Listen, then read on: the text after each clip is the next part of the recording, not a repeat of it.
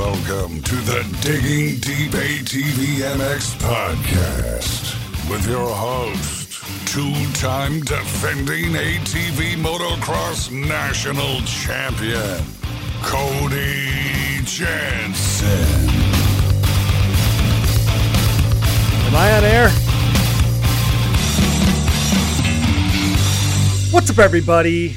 We're back. I'm your host, Cody Jansen, and welcome to another special episode, episode 50 of the Digging Deep ATV MX podcast, presented by our title sponsor, CST Tires, available for purchase at shop.csttires.com. 50 freaking episodes. The podcast is nearly two years old now, and it's crazy to see where we are based on where we started. Dallas, my brother slash producer, is sitting next to me, and literally everything we've learned and accomplished, we did by simply figuring it out trial by error style, baptized by fire. We basically faked it until well, I don't know if we made it, but we've welcomed some of the greatest names in ATV racing on the show, from current legends like Chad Wienen and Joel Hetrick to past legends like Digger Doug Gust, Gary Denton, um, Josh Creamer, Dustin Wimmer, Joe Bird, and many more. We've covered current racing, ATV talks on the Pulp MX show, quad guys getting hotter chicks, and just about everything in between. We've accomplished over 2 million downloads, have had listeners in over 40 countries, started the first ever ATV Racing Fantasy League, Digging Deep ATV MX Fantasy, awarded deserving riders Digging Deep Most Improved Pro and Rising Star Awards hosted a live show at Redbud with the Team USA Quadcross of Nations team, and more. I don't know how we've done it, but we've done it all for and because of you guys. So many of you enjoy what we do. You're the reason why we do all of this. And we would just want to say thank you for allowing us to share our passion for ATV racing with all of you. That being said, we've accomplished a lot so far, including our previous episode, our Daytona Review podcast, being our biggest episode ever, and it only took five days to do so. And we're not slowing down anytime soon. So, thank you all once again. We have an awesome episode for you tonight. There's so much to talk about regarding current ATV racing. So, PH3 Photos, Josh Klein will join us to kick things off and do just that. We'll preview the Three Palms ATV Motocross National that is right around the corner, wrap up our final thoughts on the Daytona ATV Supercross, talk a little digging deep ATV MX Fantasy, and more with Josh. Then Alan Myers will join the show to elaborate on his decision to sit out the 2021 season. The former AMA ATV Pro Class podium finisher will tell us what he's up to currently, as well as look to the future and when we can expect to see him return to the races. Finally, our headliner for this episode is legendary ATV racing mechanic Paul Turner. PT has some amazing stories to tell from his days winning a title wrenching for Travis Spader, then for Digger Doug Gust at Factory Suzuki, winning the most storied event in ATV racing history as a major underdog with Pat Brown, more recently helping Chad Wienen win three of his titles, and more. You're going to love this conversation with PT. This episode is yet again stuffed full of so much awesome content that you won't find anywhere else. So let's not waste any more time. Thanks to all of you who are playing Digging Deep ATV MX Fantasy with us. And remember, it's not too late to join the first ever ATV Motocross Fantasy League. Sign up today at atvfantasy.com and lock in your picks for three palms. Thanks to our sponsors who are all on board with us tonight CST Tires, go to shop.csttires.com. Yamaha, thanks to Blue Crew, Valvoline, SSI Decals, DID Racing Chain, Namura Technologies, Bronco ATV and UTV Components, Launderville Steel Enterprises and Concrete Supply, Forworks Carbon, DP Brakes, Gripped Gloves, Factory 43, Bikes, Treks, and Quads LLC, and Manscaped. Get 20% off and free shipping with code DIGGINGDEEP20 at manscaped.com. Their clippers rock, their nose hair trimmers are amazing, and they have a bunch of other cool stuff as well. So check out Manscaped. I wish I would have sooner. Get 20% off with free shipping by using code DIGGINGDEEP20 at manscaped.com.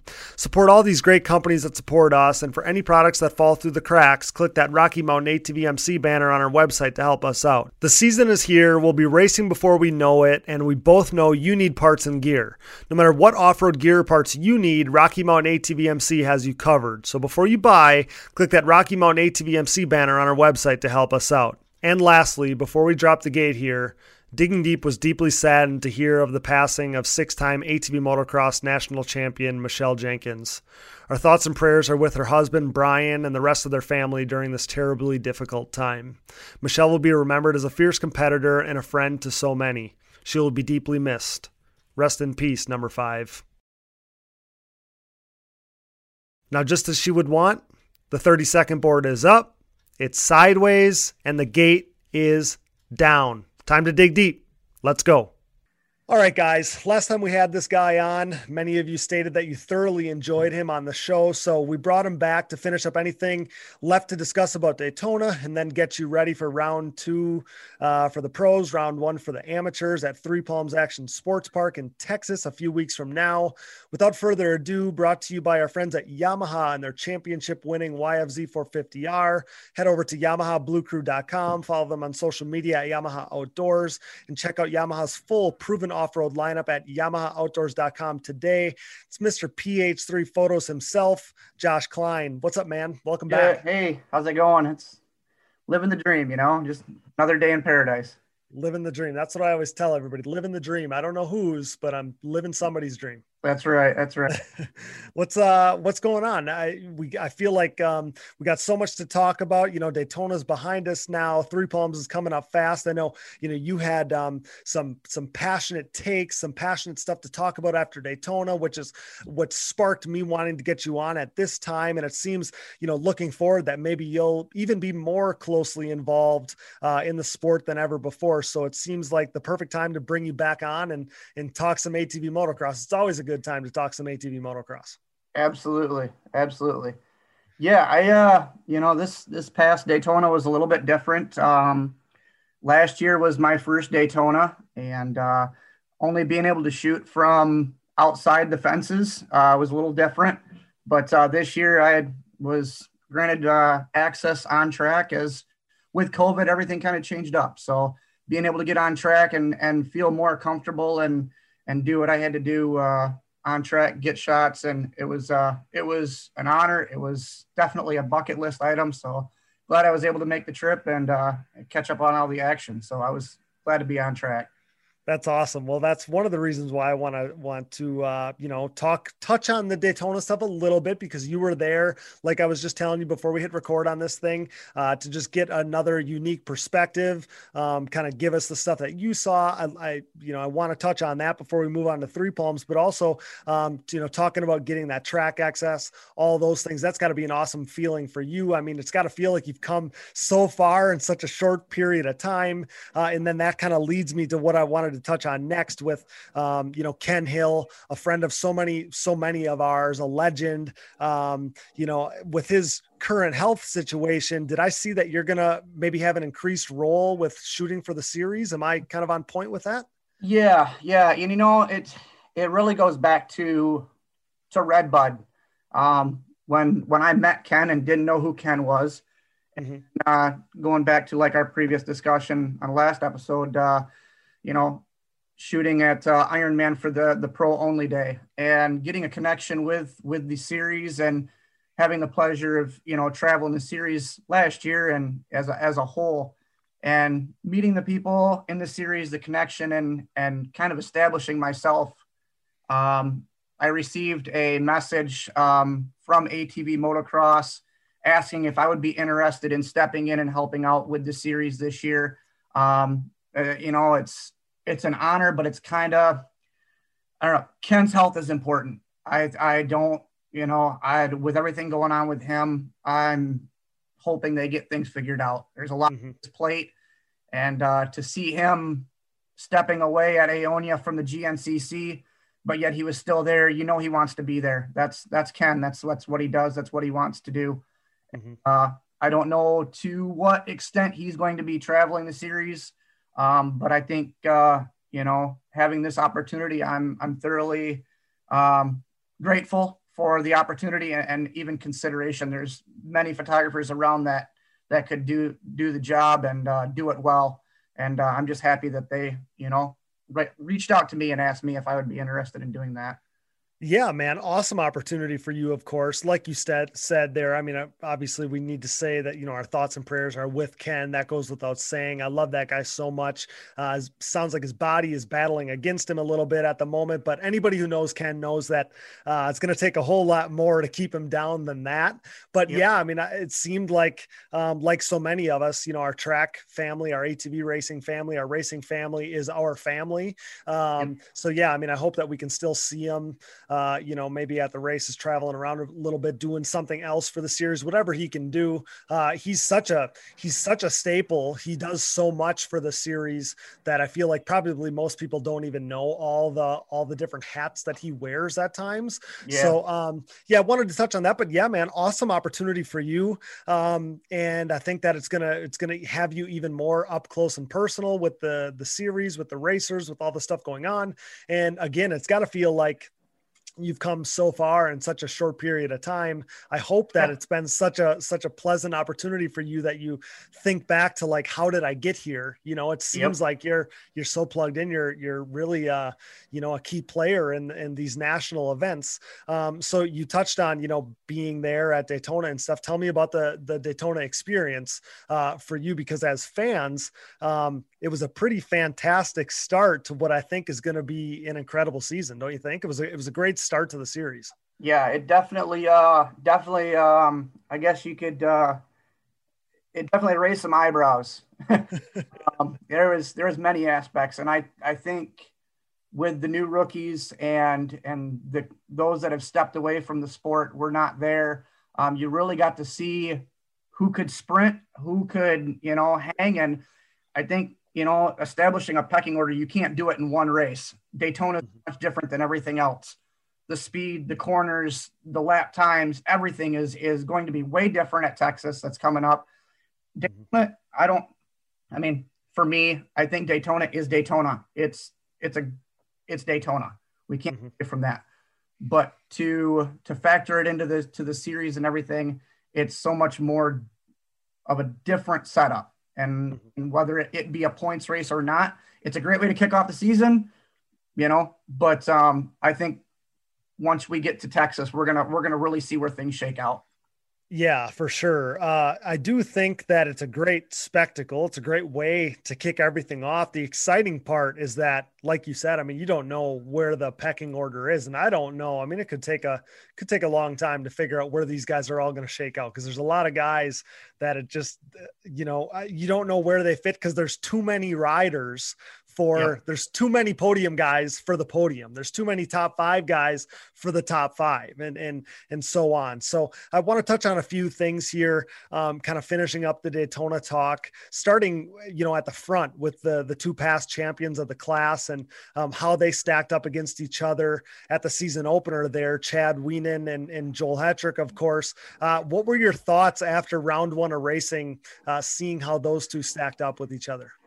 Um, you know, and I, I think Chad, he, he played it smart. He saw that Joel was out and he said it on the podium. He said that he Joel was out in front and didn't know where he was um, when that series of events unfolded. But he raced a smart race. That's Chad. That's what he does. He runs smart and he's not going to burn himself out on one race. He's, you know, he's on the podium for a reason. Other riders, you got Janusa. I mean, almost a almost a similar scenario to Alan Myers last year. The right place, the right time, the consistency, and the drive. Put him in the right spot. You know, and and to to see Wesley, you know, everybody running. I I'm curious if anybody had, you know, two, maybe three. All I don't know if anybody had all three in fantasy picked that way. I know I didn't and it just uh, it definitely kind of it stirred the pot a little bit to make people look at uh, okay are we sleeping on somebody? It is, mm-hmm. was snow cross training as as i was as janusa you know plowing the track in the winter. Um, I definitely i'll admit it i was sleeping on him i was sleeping on him um, i had him pegged for for a fifth sixth place and there he was. But uh, yeah Joel and Chad, it's going to be a knock him out, drag him out. I know Joel's got his work cut out for him, but I'm I'm going to say it's still it's going to come down and it's it's going to be work, but I I think he's going to be there come the end of the year. Yeah, it's going to be interesting. I mean, um, what we've been talking about on some of these recent episodes is the fact that it's different this time. You know, Joel, it's like he's got a new new toy to play with. He's got uh, you know a, a, a new battle weapon or however you want to say it. Um, it felt like at the end of last season, it went without saying, and then Joel kind of confirmed it to us that uh, he was kind of spent by the fact that you know that maybe maybe he was being held back on what he was riding um, you know i think that that's as we look to three palms and we'll get into this a little more as we go here but as we look to three palms that's going to be really really interesting to me because yeah. that's one of the places that he said that he felt like you could finally tell he was just a tick behind with being on the honda yep. and uh gonna be it's gonna be interesting. Now, I mean, you know, Joel's gonna feel like he's got a little little ground to make up, right? You know, he's he's yep. obviously in a points hole. He's overcome it before, but you know, maybe his room for error is a little less now. Yeah. Um, well, and you, like you go look if you look back at um, some of the videos from, um, like for example, from Texas, Three Palms. I know they're in that pro section, and it hurts my back to watch every time he cased that jump. And I think you know that that ride at the time with that Honda, he was putting everything he had, and it was just a little bit short. Mm-hmm. So now, like with the Yamaha, that power's there. I think mm-hmm. they're pretty close to figuring and and being with it. I, I think it's, I think that's going to be the factor, and you know he's going to be there. Yeah, and it, and and that's exactly what I was talking about. Really, was that uh, pro section hanging up his tires a little bit, and then watching Chad get over it so clean. And it doesn't make sense that a, a, such a big guy like Chad should be able to get over things cleaner than what Joel does. Um, so yeah, I think it's going to be really interesting. It's going to be like a very and and I don't even know that it works this way, but uh, perception wise, you're going to compare what you saw with Joel last year and what you see with Joel this year. And that's going to kind of, uh, you know, be your measuring stick as to how far ahead his program may be on this new machine. That yeah. itself is going to be really interesting. The other interesting part, like I was going to say before, is that with Joel needing to make up you know, he's got to make up some points here. Um, he was already in sicko mode. He was yeah. already trying to prove a point. He, he told us this much, yep. um, trying to make a statement. He's going to be out to make a statement again. You can, you can guarantee it. You can stamp it. Um, you can bet on it. So uh, I, I, that part is going to be interesting to me. And obviously, like you said, we're going to see a knockdown drag out war. And I think it's going to go till the end. Absolutely. You know, it's, I just, you can and you know yeah you yeah you have pros that have this look in their eyes when they're set out. And i think the most scary one that i've seen is joel is when he's relaxed going to the line. Because when he's relaxed and he's got that you know that focused relaxed look um you know it just it's a different kind of look that the other riders have and it's just it's go time. I got mm-hmm. a picture of him last year at ironman and it took i took it between mechanics and he's just relaxed on the bars, cool, calm, and collected. And he just kind of, just after I snapped the picture, he happened to look over at me and he just kind of chuckled and was straight game face. And to, to see that kind of look, and then, you know, you Chad's got his game face. You know, it's it, they're different looks, but when it comes down to it and the gate drops, it's all business. Mm-hmm. Mm-hmm. Yeah, I mean those guys both. I mean they obviously um, you know they're two of the greatest of all time for a reason. So uh, just interesting always to see how they work. And as we you kind of touched on him already nick janusa he earned his you know second career pro class podium there. Um, and man after we learned how little riding time you talked about the snow and stuff we touched on it on the last episode some of the other hurdles that he had to endure there makes you think that uh, you know he could he could be just getting better. He could only get better from here. That's the way it feels. And I would say it's almost different than Alan because Alan was the fourth guy last year at Daytona, you know, yep. and then then Thomas goes down, loses that top three spot. Janusa, Nick was hanging on to those front two for half of the race. And then yeah. for the rest of the race was clearly the third best guy. He was really, you could argue the third best guy all day. Um, you know, he, he was fast in qualifying, won his heat race and again, was at that front pack with the front two for the longest time. Um, so I think that he was probably one of the most impressive things there. And if he's going to keep getting better, uh, then he has the potential to be a podium regular. He could very much be the guy that steps up as the Thomas Brown repl- replacement uh, if if he can replicate what he did at Daytona. Uh, he could surely be a regular on the podium. Yeah, yeah, definitely. And I, I, from my point of view, spectator, you know, and photographer, I love the idea of not having a replacement. I like to see the fight. I want. Oh, me too. Yeah, me you too. Know, you never know. It's that. It's it's like okay, who's going to take it today?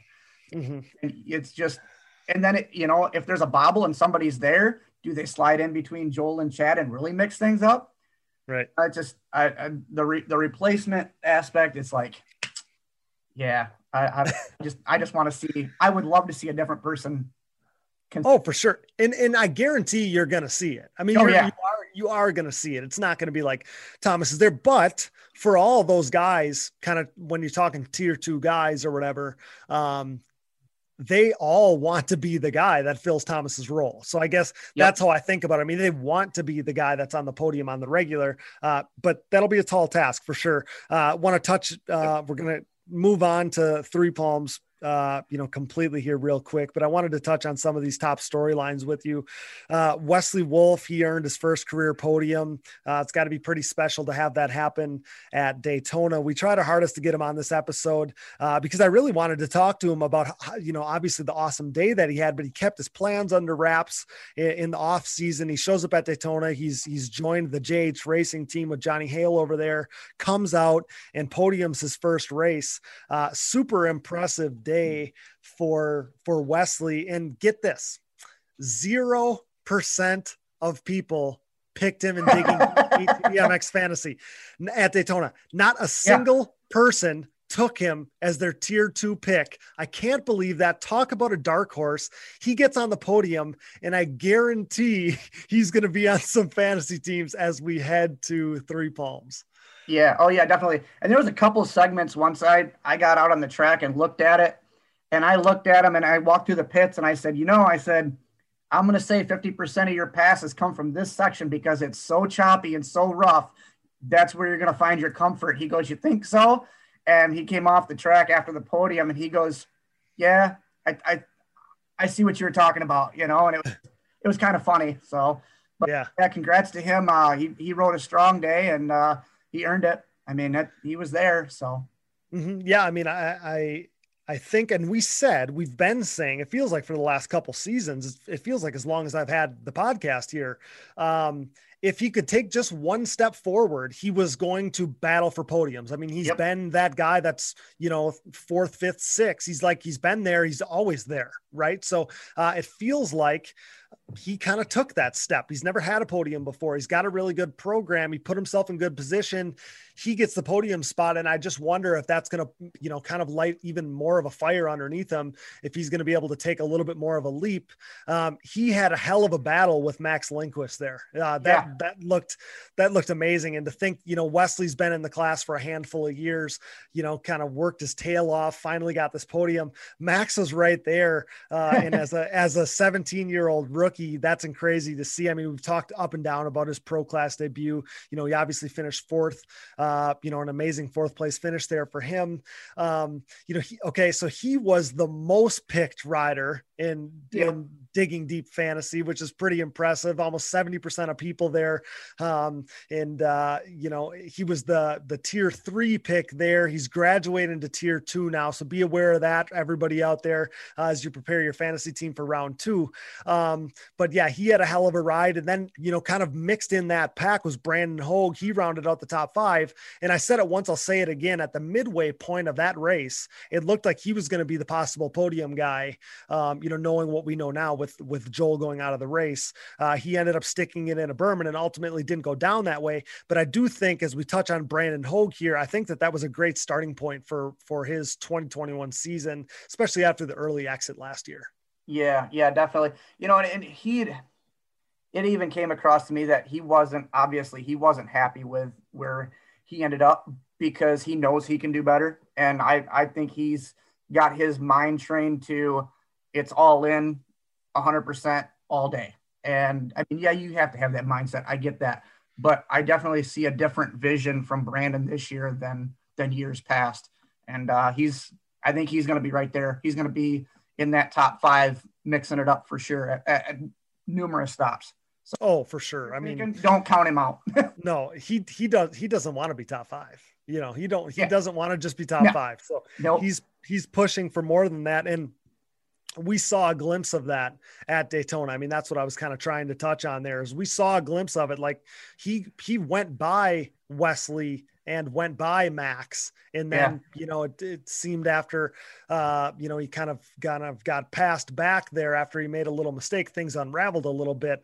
Um, but yeah, I think that we're going to see him, we're going to see him push uh, that front pack, I think for sure. And the last thing I want to touch on before we primarily look at three palms here is the situation with, with Joel Hetrick, who we all know by now got, you know, contacted, um, you know, with a lapper while leading. I don't want to beat the dead horse here. We covered it in depth on a previous episode, but um, you fired back on social media shortly after the incident and uh, just wanted to allow you to touch on the situation here. Um, if you'd like.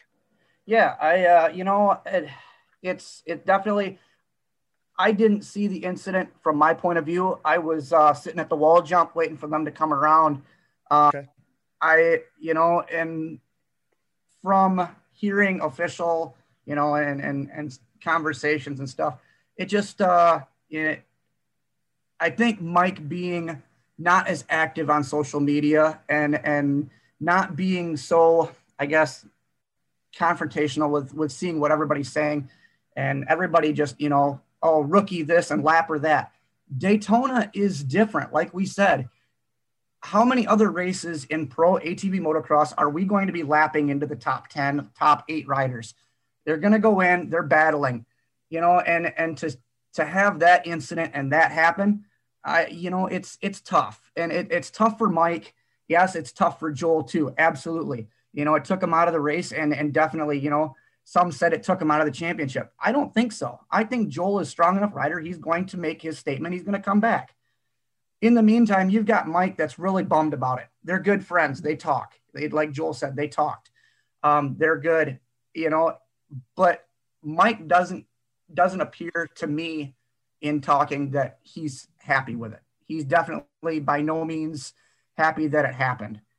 Uh, you know, and, and from that point, you know, it's a, yes, it's a learning experience as well. And it's unfortunate for Mike, but I think going into, into three palms, he's got a statement he wants to make as well. And, um, I've got Mike as my pick in fantasy. So I'm, I'm not gonna, you know, I'm not gonna sugarcoat it and say, you know, there was intention. There wasn't, you know, it just it's racing. You're you're eighth place you're battling bar to bar. You come around a corner, you know, I don't know. I can't say if he did or didn't see Joel, if he didn't look over at him or didn't look at him. But when you're battling bar to bar and there's no sound, then there's sound. Do you, you know, who is it? Is it the guy I'm battling position for? You know? Well, well, well, the tough part is, is so Mike had people all around him, right? When you look at some of the videos, you see Jeffrey is right in front of him. Yep. And we know that he was battling with Logan Stanfield throughout the race. Right. Logan is right behind him on his other side, and Joel is on his right side. And as a racer, I mean, you obviously don't know like exactly where everybody is, right? You just hear machines. Yeah. You hear machines. You hear Yamaha. And what I what I and I and I said this, I think, on the last episode, but Joel is going so much faster than everybody else. Joel is coming up so fast on those guys. I mean, again, like they, like you said, they were in, he was in eighth place. He was in eighth yeah. place.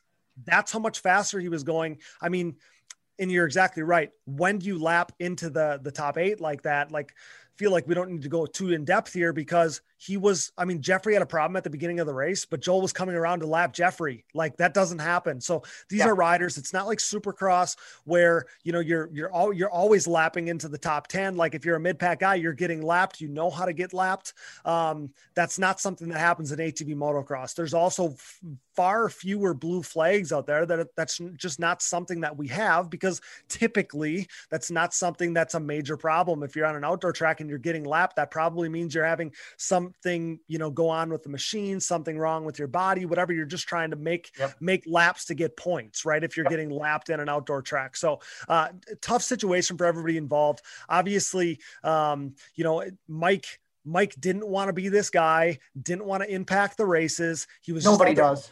right. He was just out there doing his best. I, I thought that the the conversation we had with Joel, I thought Joel handled it like a champ. The stuff that he did say about wanting to hear from Mike or you know wanting Mike to address it publicly just came from Joel looking out for Mike. Like he wanted everybody to get off Mike's back. I thought that, you know, the reason why we touched on it the way I did and the reason why I tried to, you know, to go to bat for Mike, like a mistake is a mistake, but I've been that guy. Like I already said, I'd been that guy, a guy that you know you never get lapped. You don't get lapped. You're you're a fringe top 10 guy. You don't get lapped but you got lapped at daytona.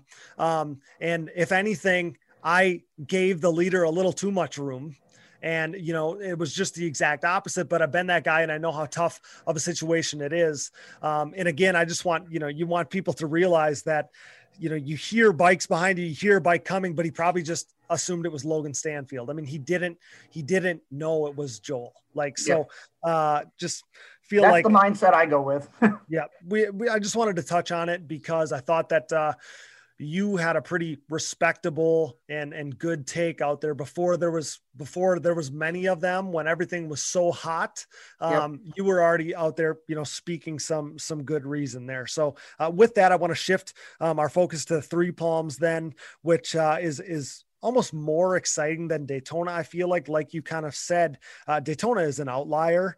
Um, you know, now we're going outdoors for the first full time, you know, full on ATV national of the 2021 season, which I all of us couldn't be more excited about. Um, you know, it's a, at an absolutely gorgeous venue. Uh, mm-hmm. facilities amazing there. That's a place that I absolutely loved last year when it was the first time that we went down there. So uh, I feel like we saw some great racing there last year. Um, and I feel like if last year's event is any indication, uh, we're in for a treat when we get down there this year.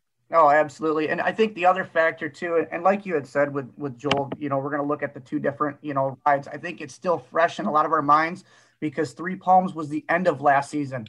Now, mm-hmm. Three Palms the beginning of the season. We're going to be able to look at these two more fresh in our mind to see, okay, where's the difference at? You know, and and this this facility, I, you know, I'm like I'm not following the series, you know, for too long of a time, but is definitely one of my top three. Um, I think it's it's got a great diverse, you know, area as far as whether it be for parking, for spectator viewing.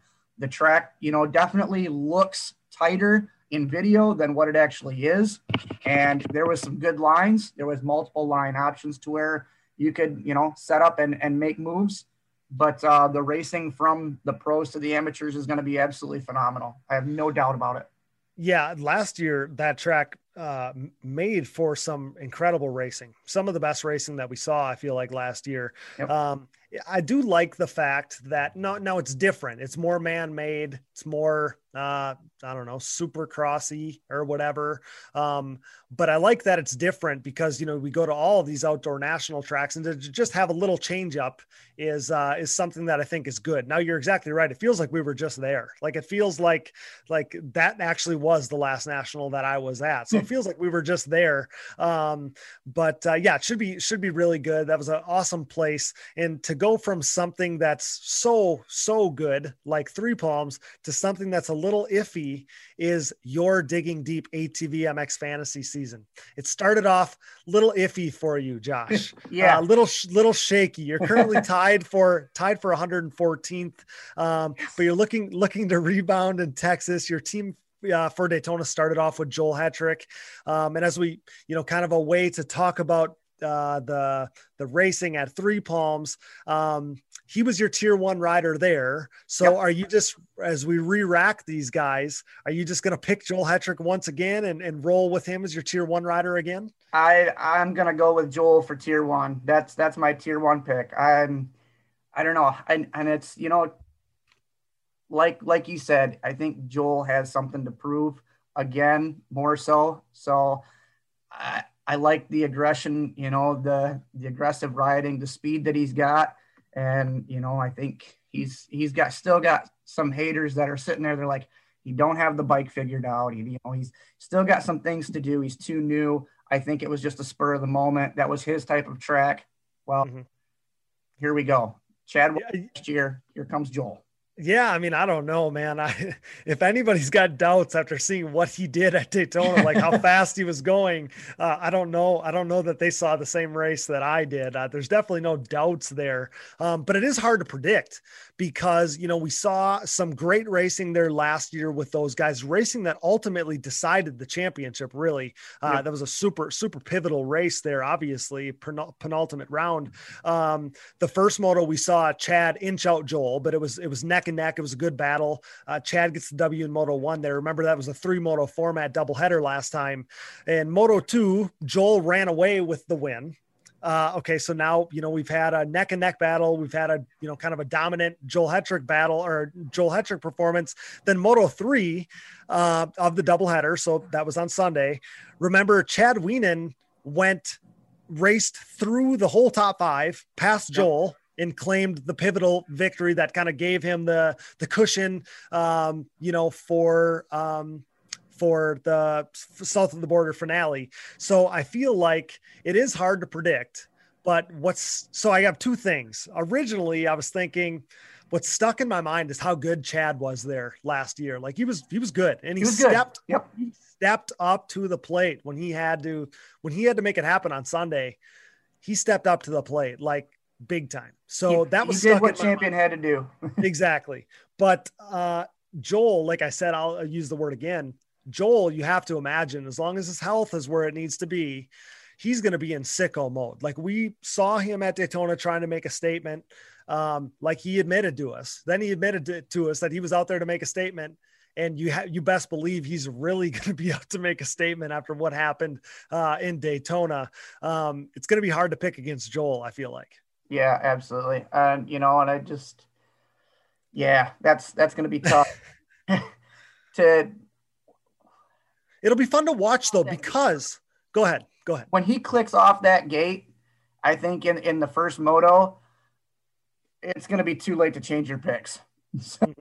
See, and this is the thing, and I said this to Chad, and and I I don't know if he heard it the way I meant it or the way I said it, but I mean, he kind of got the best of everything, right? Like he got max points at at Daytona. Yep. Now he got you know some time off to you know go get all his stuff in order. We know that uh, him and Danica just had a child, just like Joel and Carly did. Yep. Um, so that there was a lot going on there. So he was going to go home, be able to get his ducks in a row, and then go to Texas and still feel like he had something to prove. And he's got a you know he got max points. Like I I felt like um, he's kind of got a little bit you know got max points, but he's also got something kind of lighting a fire under his tail, right? So I feel like it's going to be really interesting, um, and I feel like it's just going to be the the beginning of a bunch of good battles out there. Um, so I want to tie up the the tier one talk uh, by touching on Bryce Ford and asking where you think he stacks up because he was on fire there last year, and when you yep. think about Bryce Ford's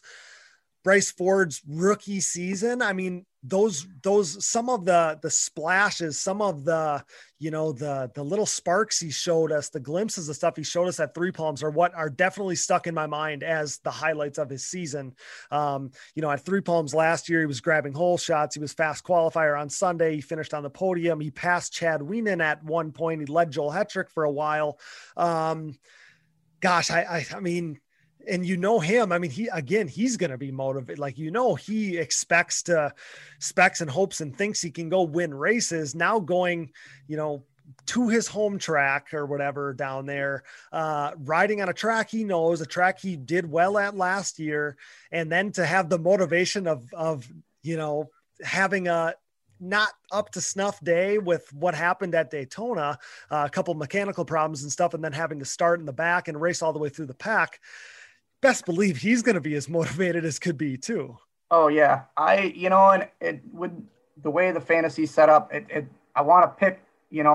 I know. I feel things. It's like how do you know how do you go that way? So, but I but I feel like if he was in tier two, he'd be everybody's pick. Oh yeah, absolutely, absolutely. And if you know, if I had to pick, I would say Bryce gets a moto win and takes podium. For, oh boy, moto win. Yeah, I think he'll pull he was his speed and pulling the hole shot at Texas. Yep, mm-hmm. home race. You know they had the bus full of fans on top. He still went out and handled business. Oh yeah, is is unfortunate with mechanical and stalling on the gate at Daytona, which I think you know it could have. The stalling on the gate may have been somewhat of a saving grace to him because he would have been honestly. Yep. Yep. Um, getting to start and to him to come all the way back up from where he did to you know get through at Daytona and finish where he did. I, he had drive. Um, if he has that drive at Texas, he's going to podium. He's mm-hmm. the moto win, and he would be, as far as you know, just a matter of his second moto where he ends up. You know, second or third on the podium. Well, and the, and the interesting part is looking at his rookie season, he was the closest to the front two at Three Palms. Yeah, and, yeah.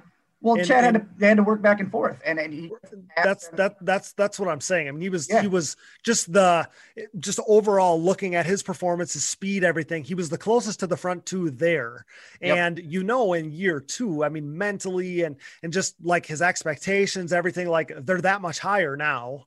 So that's going to be really fun to watch. I mean, there's guys that are going to pick him, and uh, man, it, if it pays off, uh, going to be ballsy, but but it's kind of within the realm of possibility you know, oh, so yeah. uh yeah, it'll be be fun to see there. He's one of the guys that, you know, I think so many of us are are focusing on and uh, particularly at at Texas because we know that the ceiling is high there for sure. So um that could very easily be the podium. It could be the the three tier 1 riders and nobody would be surprised. Um no. but as we look to tier 2, who's going to challenge for that podium spot? Who are you uh, picking for tier two? Last week um, at Daytona, you took Jeffrey, I believe. Um, and the, the choices being here are Nick Janusa, Wesley Wolf, Max Lindquist now, Brandon Hogue, and Jeffrey Rastrelli. This is such a difficult grouping to, to pick from. Uh, so many good choices here. I feel like it's a toss up. All of them are a good choice.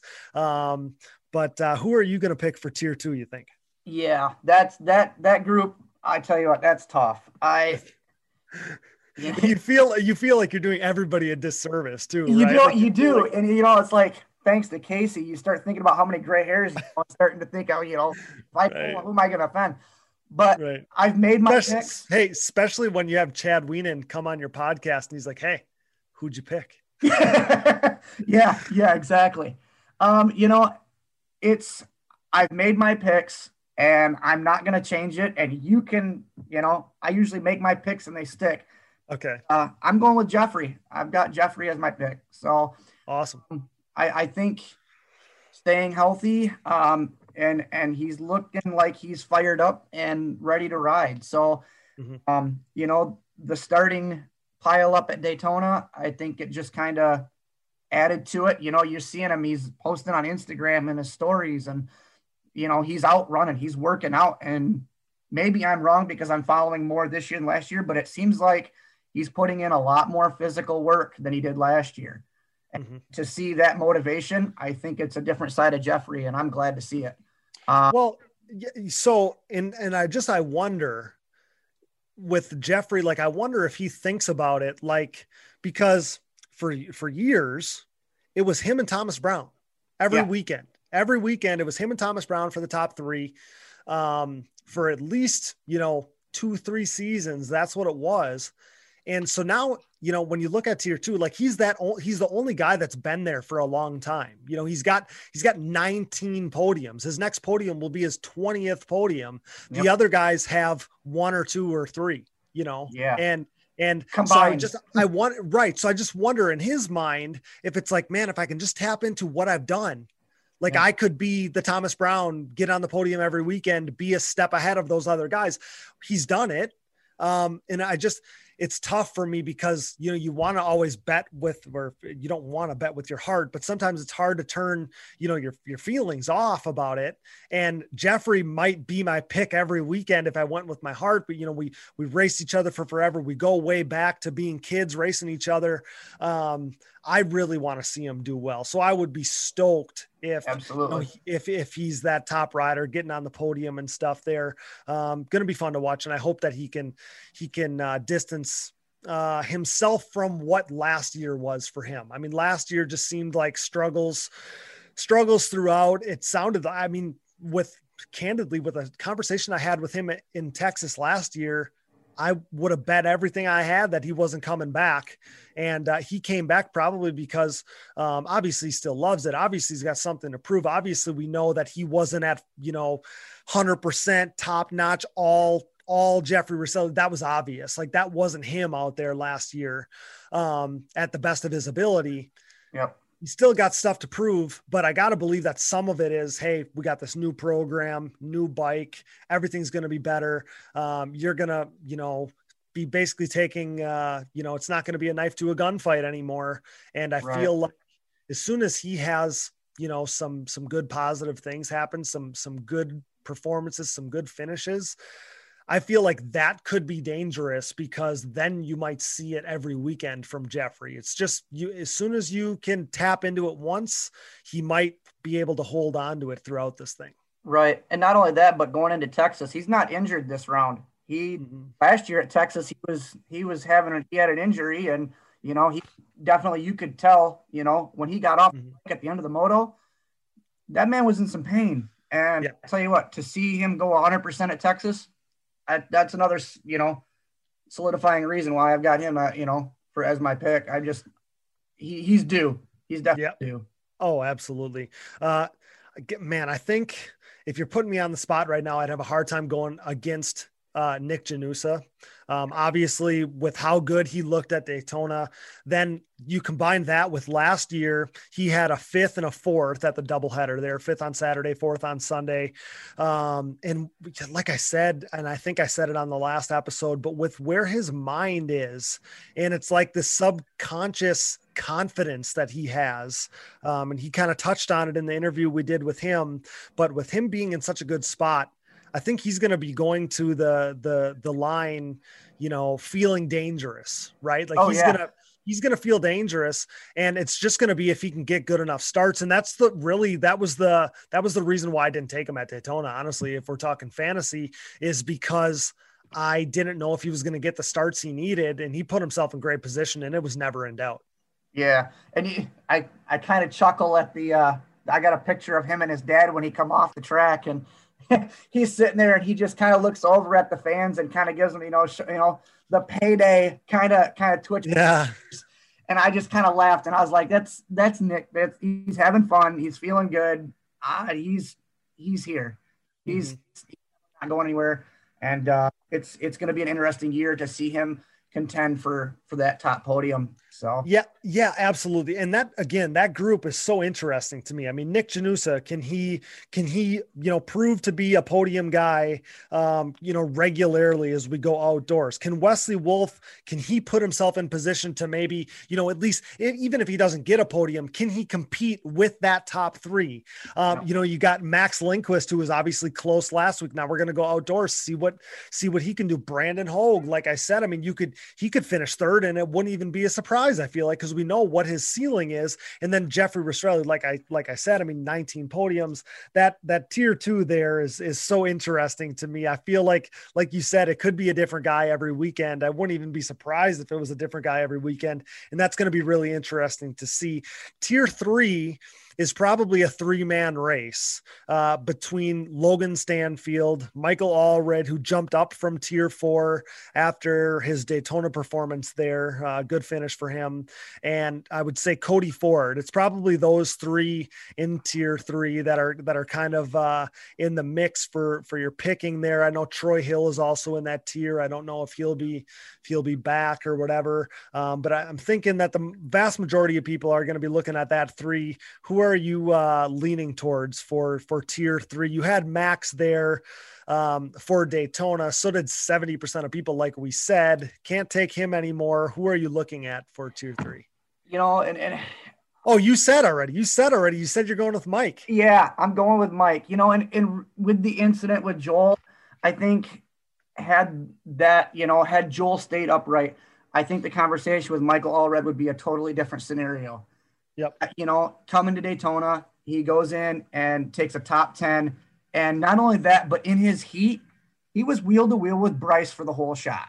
At the line, I think it, some people kind of, you know, without having, you know, the the live feed or video or anything like that, you couldn't see it because it was opposite of the starting gate. But wheel to wheel with Bryce for the hole shot, I saw that and I had to step back and look just to be sure I was looking at the right, you know. Like, okay, all right, that's Mike. All right, this is a little different, and mm-hmm. he showed that he wanted it, and to to take him lightly at this point, I think is a mistake and he's he's there. Okay, so to play devil's advocate, that can go both ways because Mike is good at starts. And yes. at Daytona, at Daytona, it was a no-brainer, especially in tier four. I mean, yeah. it was no brainer for me. Okay. Um, but if you get a good start in the, in a pro race, maybe even more so at a national, at an outdoor track, and then I mean, I'm not saying this would happen to Mike, but just figuratively speaking, you get a good start and you start getting steamrolled by these guys.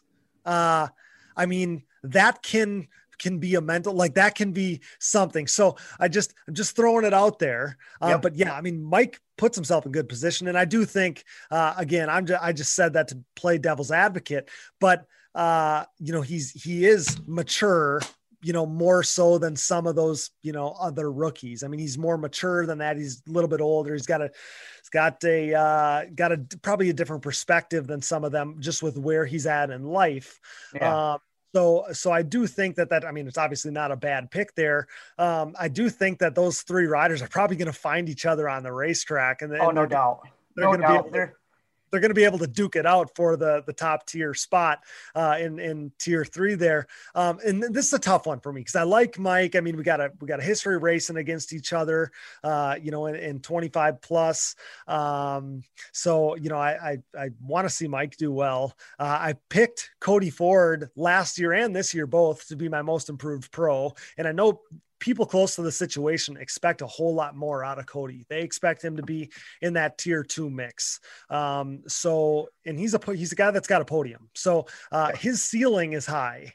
Um, but I'm going Logan Stanfield, and this is the this was the tier that I had to do the least thinking about for me because I think that Logan, I think that Logan is like so watching what we saw last year Logan shouldn't be in tier three. It's like, or, or there should be a tier three and it's like he's the only guy because I do feel like he has the potential to be a step ahead of those guys. And maybe he's, you know, maybe he's up in tier two, mixing it up with those guys, or maybe he's just a touch off from them. But I do think he's got the potential to be a step ahead of those other tier three riders. So for me, it's Logan Stanfield. And I wouldn't be surprised if you see some of that pick trend with Logan Stanfield that we saw with Max at Daytona, where you see, I mean, I wouldn't be surprised if we see 50, 60 plus percent of people taking Logan here. But then at the same time, I mean,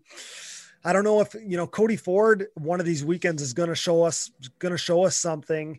Uh, I think you know because we've been hearing it here on the show. We you know we talked to his mechanic, uh, yep. you know Nick Hickey, and uh, he kind of filled us in there. But Mike too, man, he's just feel like he's going to be consistent. So tier three man, maybe I was more more more sure about it before I started talking about it, but I'm still going to stick with Logan Stanfield. I think that he's a solid pick there, and I think that uh, he's going to look to be a step ahead of where he was, kind of in in at least where it shook out with him uh, at Daytona. I feel like he's surely going to be better than that going forward. I, I don't know how else to say it. Yeah, you you really you know in that tier you really regardless of who you pick, I don't think you have a bad pick at any. They're all they're all good picks. Those three guys are all good picks. Yeah, and you know I went down to Daytona and I was down there a little early, which was kind of cool. Which last year flying down, this year I drove down.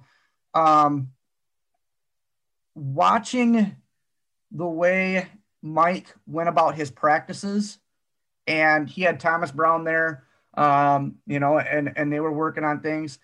Yep watching him put in a full moto, I can see that from my point of view, whereas I can't see the other riders.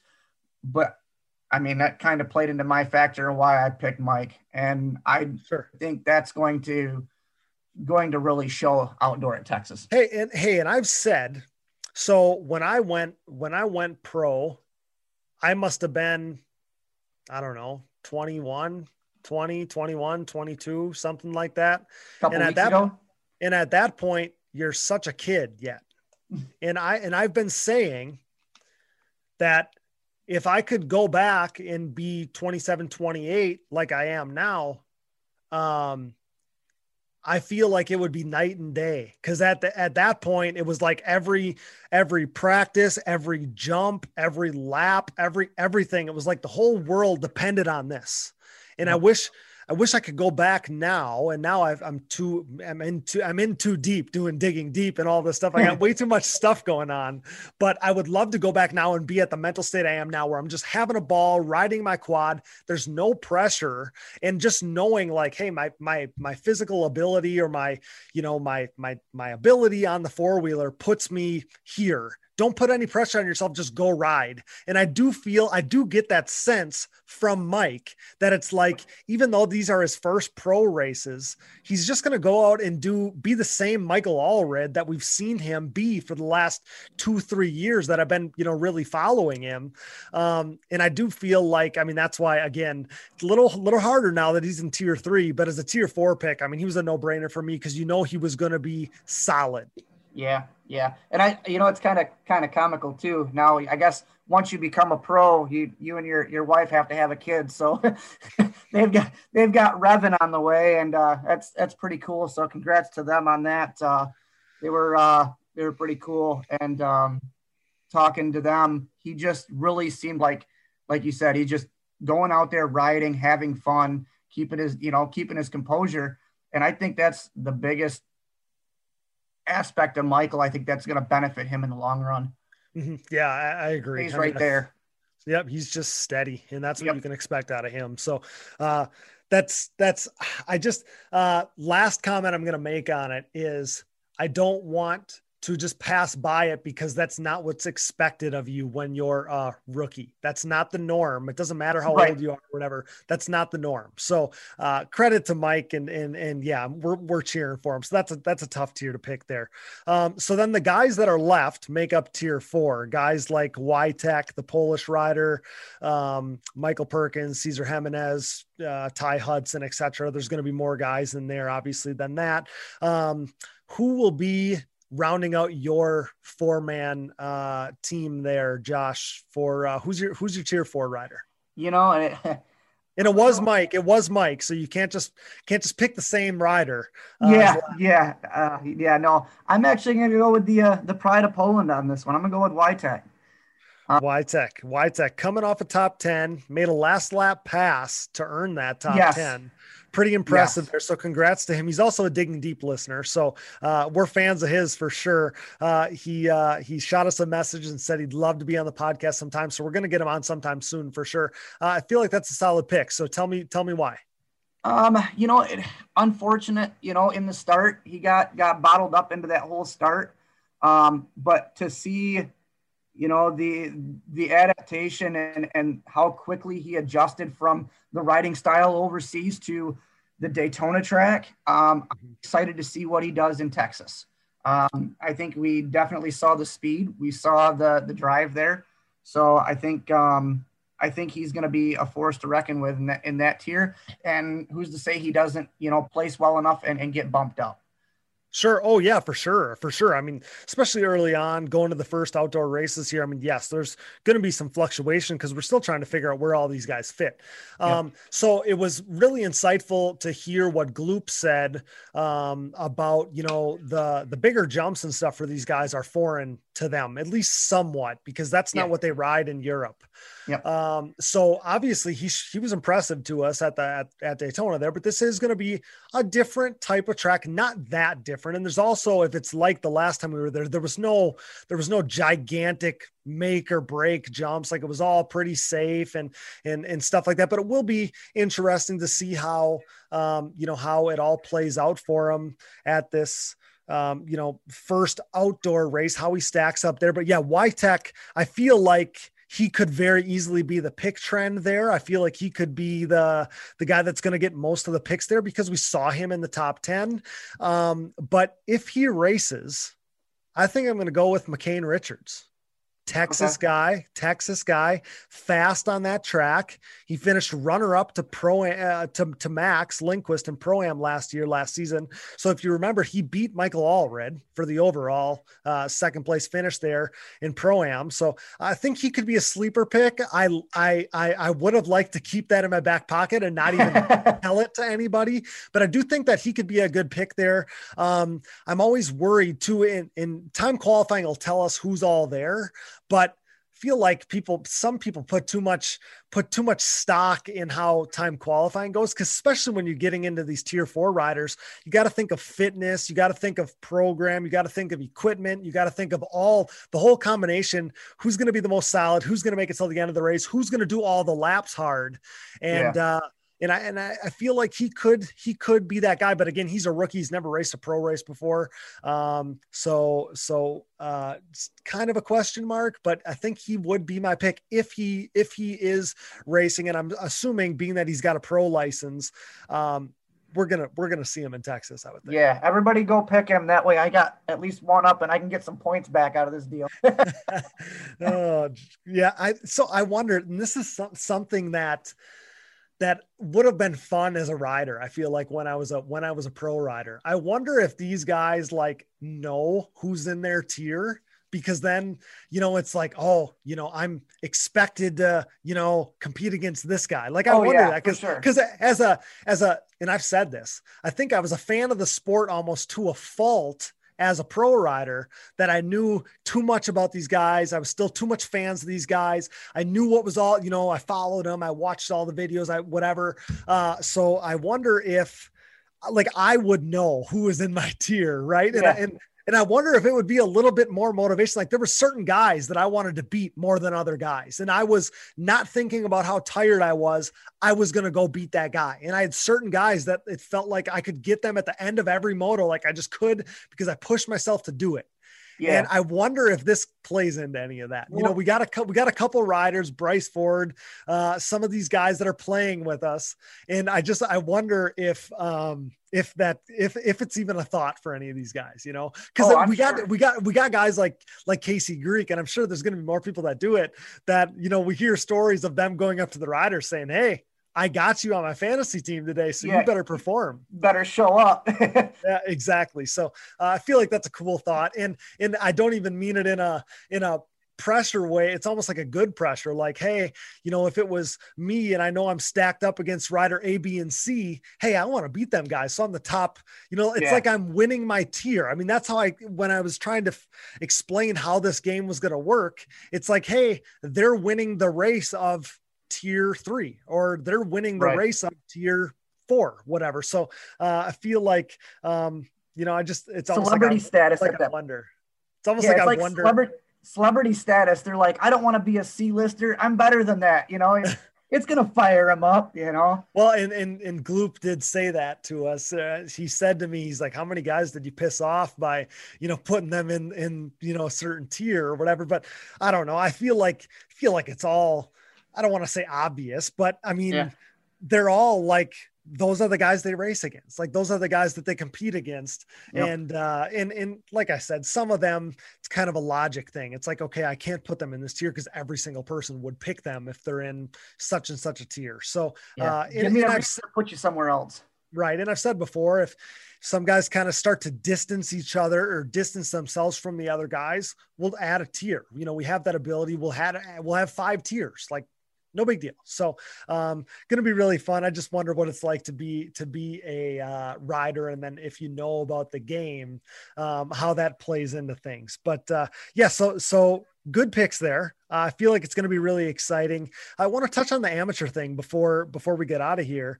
Um, what what about the amateurs? Like what amateur riders are you most excited to see as we kick off the the 2021 season? I know you've spent some time at you know racetracks and and down south and and yeah stuff already this season. So i'm just wondering um what guys are you most excited to see? Yeah i uh i the amateur side of things is i guess where i spend a lot of my time in watching riders. Um this which is why which is why I asked. Yeah, well, you know, and this year going to be a little different, you know, and chasing and chasing the pros and stuff like that. But um, mm-hmm. with the women's MX, now we've got them on the same day as the pros. Um, I definitely my wild card pick, and I'm gonna I'm gonna say it right now. I'll go on a limb. Niam Shaw takes the season win. I I think she's got takes the takes the championship. Yes. Oh wow. I I will be bold. Um, it's going to be a battle. We know Andrea can ride. I just think that I just think that this year um, Niam's putting in a little extra. I think she wants it a little bad, a little a little more. Um, okay. So I think that's going to be you know the the women's side. Um, okay. Pro. I'm gonna I'm gonna go ahead and disagree with you there, but okay. So so in in and I'll say wasn't many years ago and it looked like like on the on the 250s and stuff looked like shaw was going to smoke everybody. Like i would have said she was going to walk the women's class for as long as she as long as she raced. That's the way it looked. Um and andrea's just been on a tear man. Andrea's been has been so good.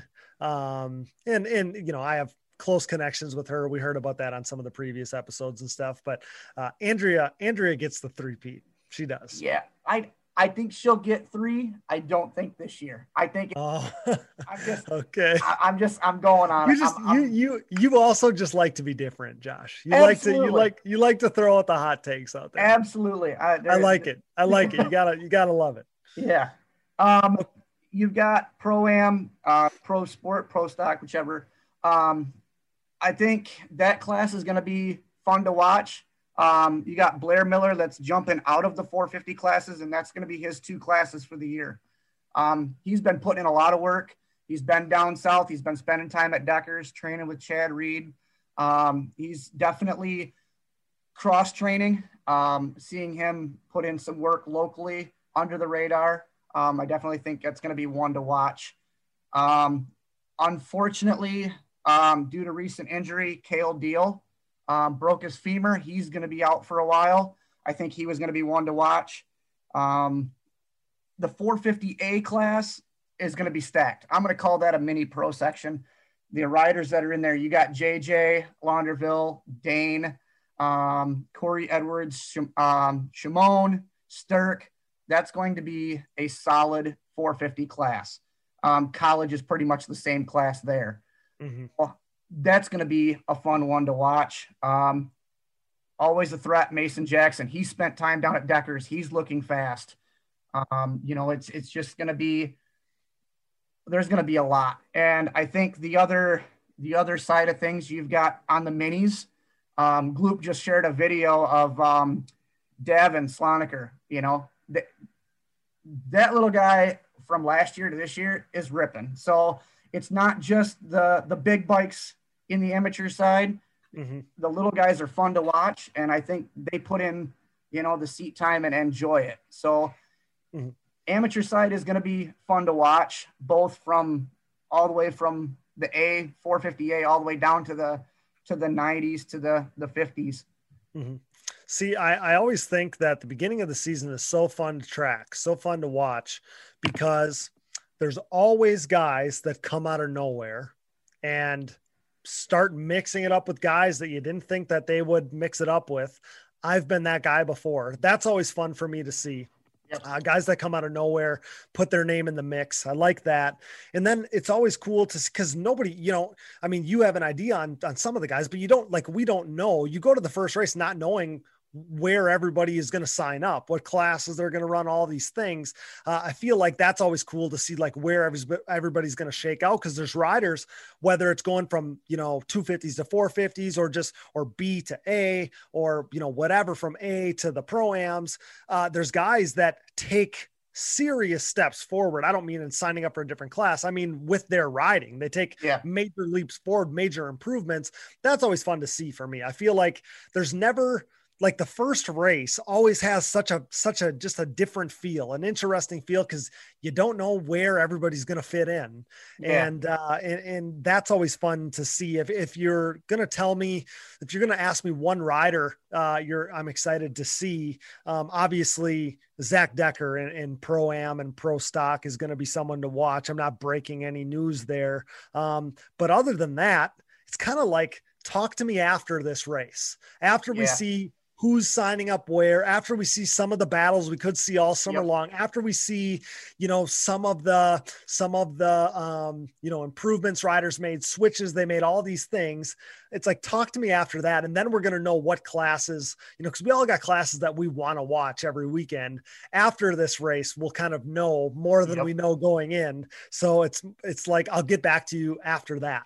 Yeah, yeah, most definitely. And I mean, like Rodney said, the name the name that's most fun to say in ATV motocross in the amateur side, and you can probably guess what it is, but I think the sleeper is going to be Wyndham Spooner. Um, I just I I I don't know what it is, but I just I have a feeling he's going to come out firing, and moving up a class. Um, you know, I just think He'd be in B class now. what's B that? class, B class now, right? Um, I, I think so. Yeah, because he was in C class. He was in C Yes. class last year. Yep. Yep. So I, I think he's going to go through, and if he has a spurt, a growth spurt, as far as advancement in his riding, I it that's he's going to shake things up in, in in B class. So it'll be fun to watch that as well.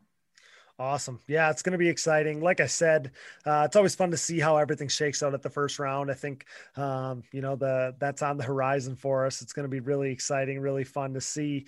Um, Josh, we didn't get to the Virginia thing, the new possible. I mean, uh, we know you got something going on. We haven't touched on it yet. You didn't you didn't fill us in yet. Uh, what can you tell us about what's more going on in your personal life? I mean, obviously you're you know you live you know from Michigan. Uh, there's some different stuff going on. What can you tell us about that? Yeah. Um. Well, I am no longer a Michigan resident. Um. Right Okay. my home track. I was an hour and a half north of there, small town Wayland. Um, I am now relocated down to Richmond, Virginia area. Okay. And if anybody knows Richmond area, um, just south of there, there's a small uh, uh, drag racing facility, uh, Virginia Motorsports Park, and they also have a motocross track. Um, 2000, I want to say, I think it was 2007. Uh, They had a national WPSA national there. yes, and Jeff- Kawasaki. Jeffrey- Jeffrey Rastrelli passed me on the last lap. It's a terrible memory for me.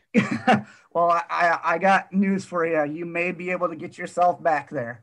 Uh, I, I loved that track at the time. I am working right now with uh, Tyler Crossno. Um, he's a uh, facility vice president there. And um, I've spent the last three weeks working on the facility. Um, we've got some track prep planned for this weekend to turn some dirt and uh, work on things. We don't know exactly the opening date, um, but uh, we're looking at doing a soft ride with a few invite only. Um, and then from that date, um, we'll revisit after Texas what we plan to do for opening. But um, it's going to give another facility um, option for riders in the area that's going to not only allow quads, um, because there's not many in the area that do, but um, we're also going to have mini, you know, it'll be bikes, but also mini bikes, mini quads, everything. Um, but Awesome. said we've got a lot of work to do yet, and if you follow my page, we'll uh, we'll be re- releasing more info on that as it becomes available.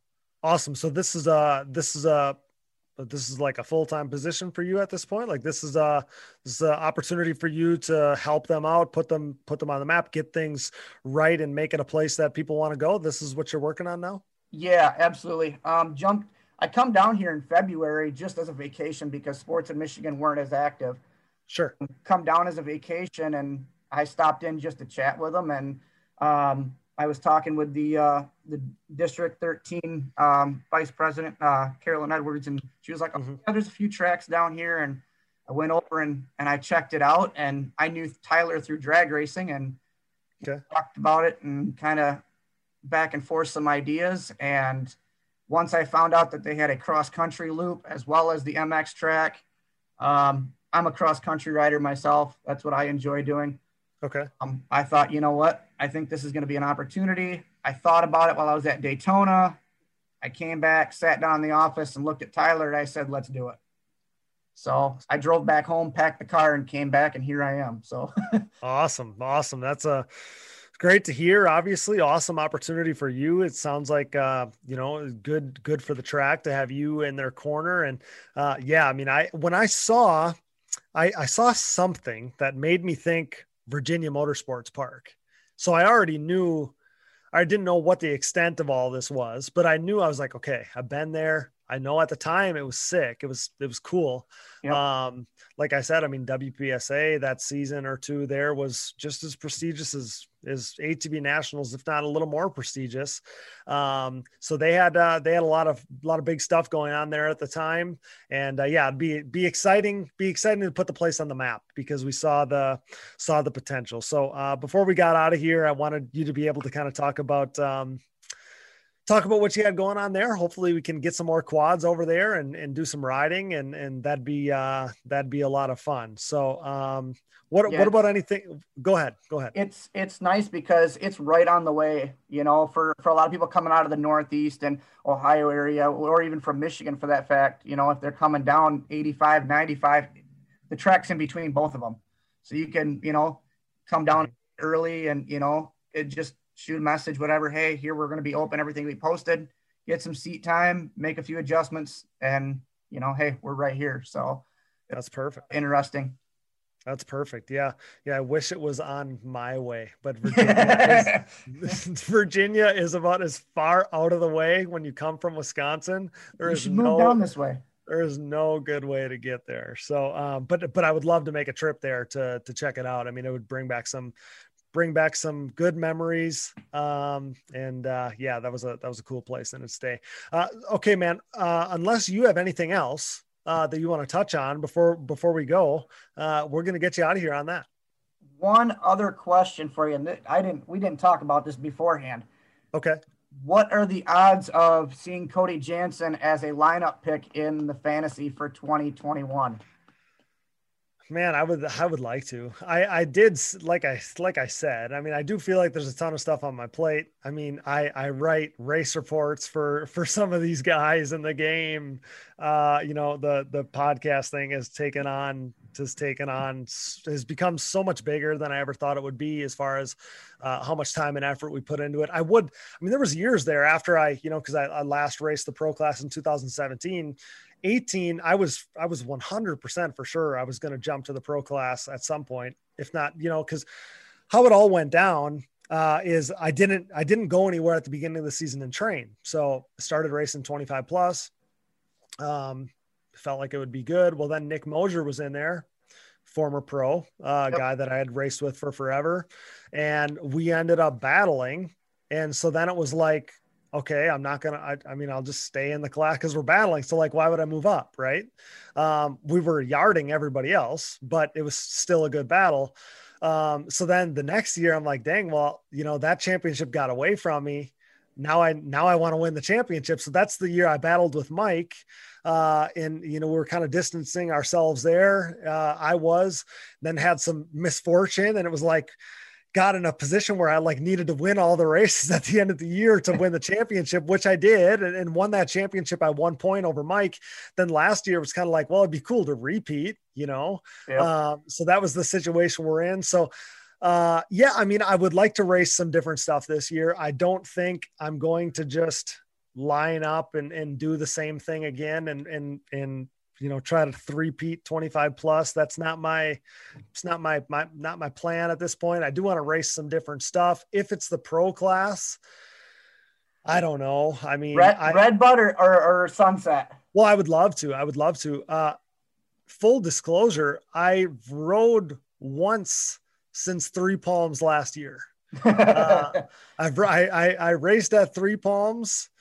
Uh, I rode like one or one weekend after that, maybe like the weekend after the weekend after that at Walnut, Illinois, which actually at Sunset Ridge, which was actually before south of the border, because I remember talking to Laundervilles that weekend yep. and they filled me in on what all had to happen for JJ to clinch his championship. So yeah, it was actually, so I haven't ridden since before the last, I mean, I've ridden my dirt bike, but yeah. I haven't ridden my quad since before, uh, since bef- before south of the border last year. Um, so yeah, I mean, need to get my stuff in order. I, I, man, I would love to throw my hat in the ring. I'd love to be in the game. I was already telling you, like, I'd love to know yep. who I wanted to beat to be the top guy. Um, and, and it was funny because, you know, the rules, the rules, like I always wanted to race pro am and 25 plus, but the rules didn't allow it. Like, that's why I didn't do it. Okay. Uh, so that's kind of where I was at with that. Um, I don't know. Yeah. So, I mean, I would love to, I'm going to race some different stuff. I'm not gonna I'm not gonna say because two years ago I would have said, oh yeah, I'm going back to the pro class for sure. I mean that was my plan. If nothing else, I was gonna do it at Ironman in 2019 at the end of the season. Then digging deep's becoming a big deal, and I need to go cover it as digging deep, right? Like that's literally what happened. Yep. Digging deep is a big enough deal now that I, I just I don't foresee myself. I mean, these kids are fast, right? Like, but then again, I like man, I, I like. You want to like, see where you stack up. Well, well, I look and I'm like, well, I can. I'm as fast as Michael Allred. Like I can go Mike speed. So, you know, like I'm like, man, I, I don't know. Maybe I should just do it. So I don't know. We'll see. Um, it is going to be fun. Uh, I just can't wait to get back to the races. I, I can't wait to. Uh, go do some do some racing. The longer you're away from it you always get this feeling in the off season or whatever after you've been down for a while but it always you always want to get you just want to get back out there. Like I, I, miss the races so much. I miss miss those feelings you get at the racetrack. So uh, glad that the the season is kind of um, you know it's creeping up on us. It's right around the corner and uh, just so excited to get back to the racetrack. It's going to be exciting. I need to get my need to get my racing my racing program in line. Like uh, I feel like I've spent so much time on digging deep stuff and fantasy and all this stuff that uh, my my own stuff has been lagging a little bit. I was just telling Brooke uh, today that it's like I've, this is a foreign feeling for me. Like for the last decade, my my racing, uh, not last year, I guess, but my racing had been you know the number one priority for for what i do uh that in school i guess and uh yeah, now it's like digging deep is front and center, and the rest of everything just kind of falls in line. So, yeah. um, I don't know. We'll see. Maybe at the end of the year. I don't know. I'm not going to say. yes. I guess I'm not going to say no either. right. Right. Yeah. But it'll be it'll be a lot of fun. I uh, like I said, I seems like I, I, do so much stuff for this this pro class now. Obviously, we got the game. Obviously, we got uh, you know digging deep stuff and talking about it and all these things. And then, like I said, I do some writing for uh, you know some of these teams and riders and stuff too. So, uh, lot lot. I'm I'm involved in the pro class. Really involved, Josh. Right. Really involved. Just not on the track. yeah, yeah. No, I hear that but uh, yeah, yeah, you, you, know how it is. But uh, yeah, man, if you don't have anything else, uh, this has been a really, really fun conversation. I love these conversations like this. It gets the juices flowing. I say it, I think it's cliche, but it is actually true at the same time that the next best thing to, to going out there and racing is talking about it like this. And uh, think uh, it always I, I, come away from these conversations being way more excited for the races than I was previously. So I hope that uh, the listeners feel the same way.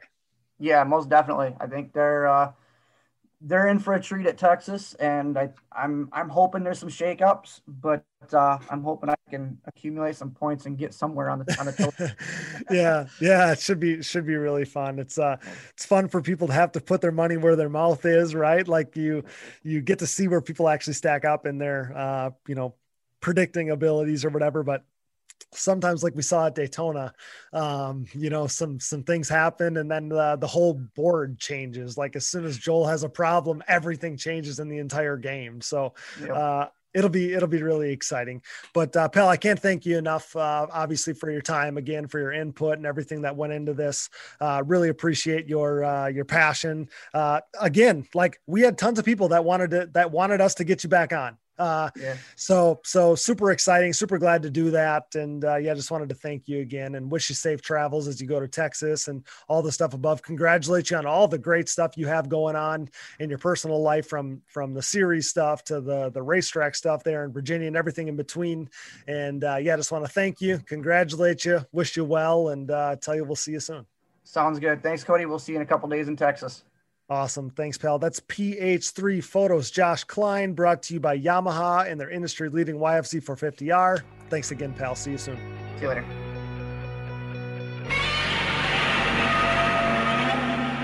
Welcome to the team, two time champ Joel Hetrick, who dropped the biggest news of the offseason when he announced his move to CST Tires. The CST takeover has been gaining momentum over the past several seasons, now Joel Hetrick and his Phoenix Racing teammate Jeffrey Rastrelli are the most recent additions.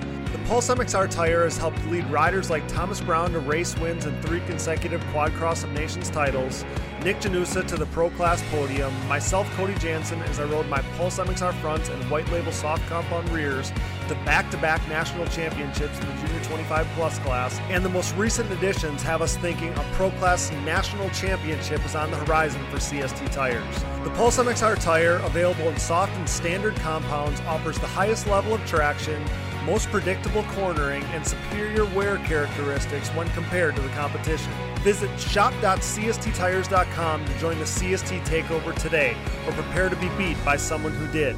Joel Hetrick, Jeffrey Rastrelli, Nick Janusa, myself, and so many others are believers in CST Tires. Are you? CST Tires, where passion meets the ground. You already know we're Team Blue Crew here at the Digging Deep ATV MX podcast.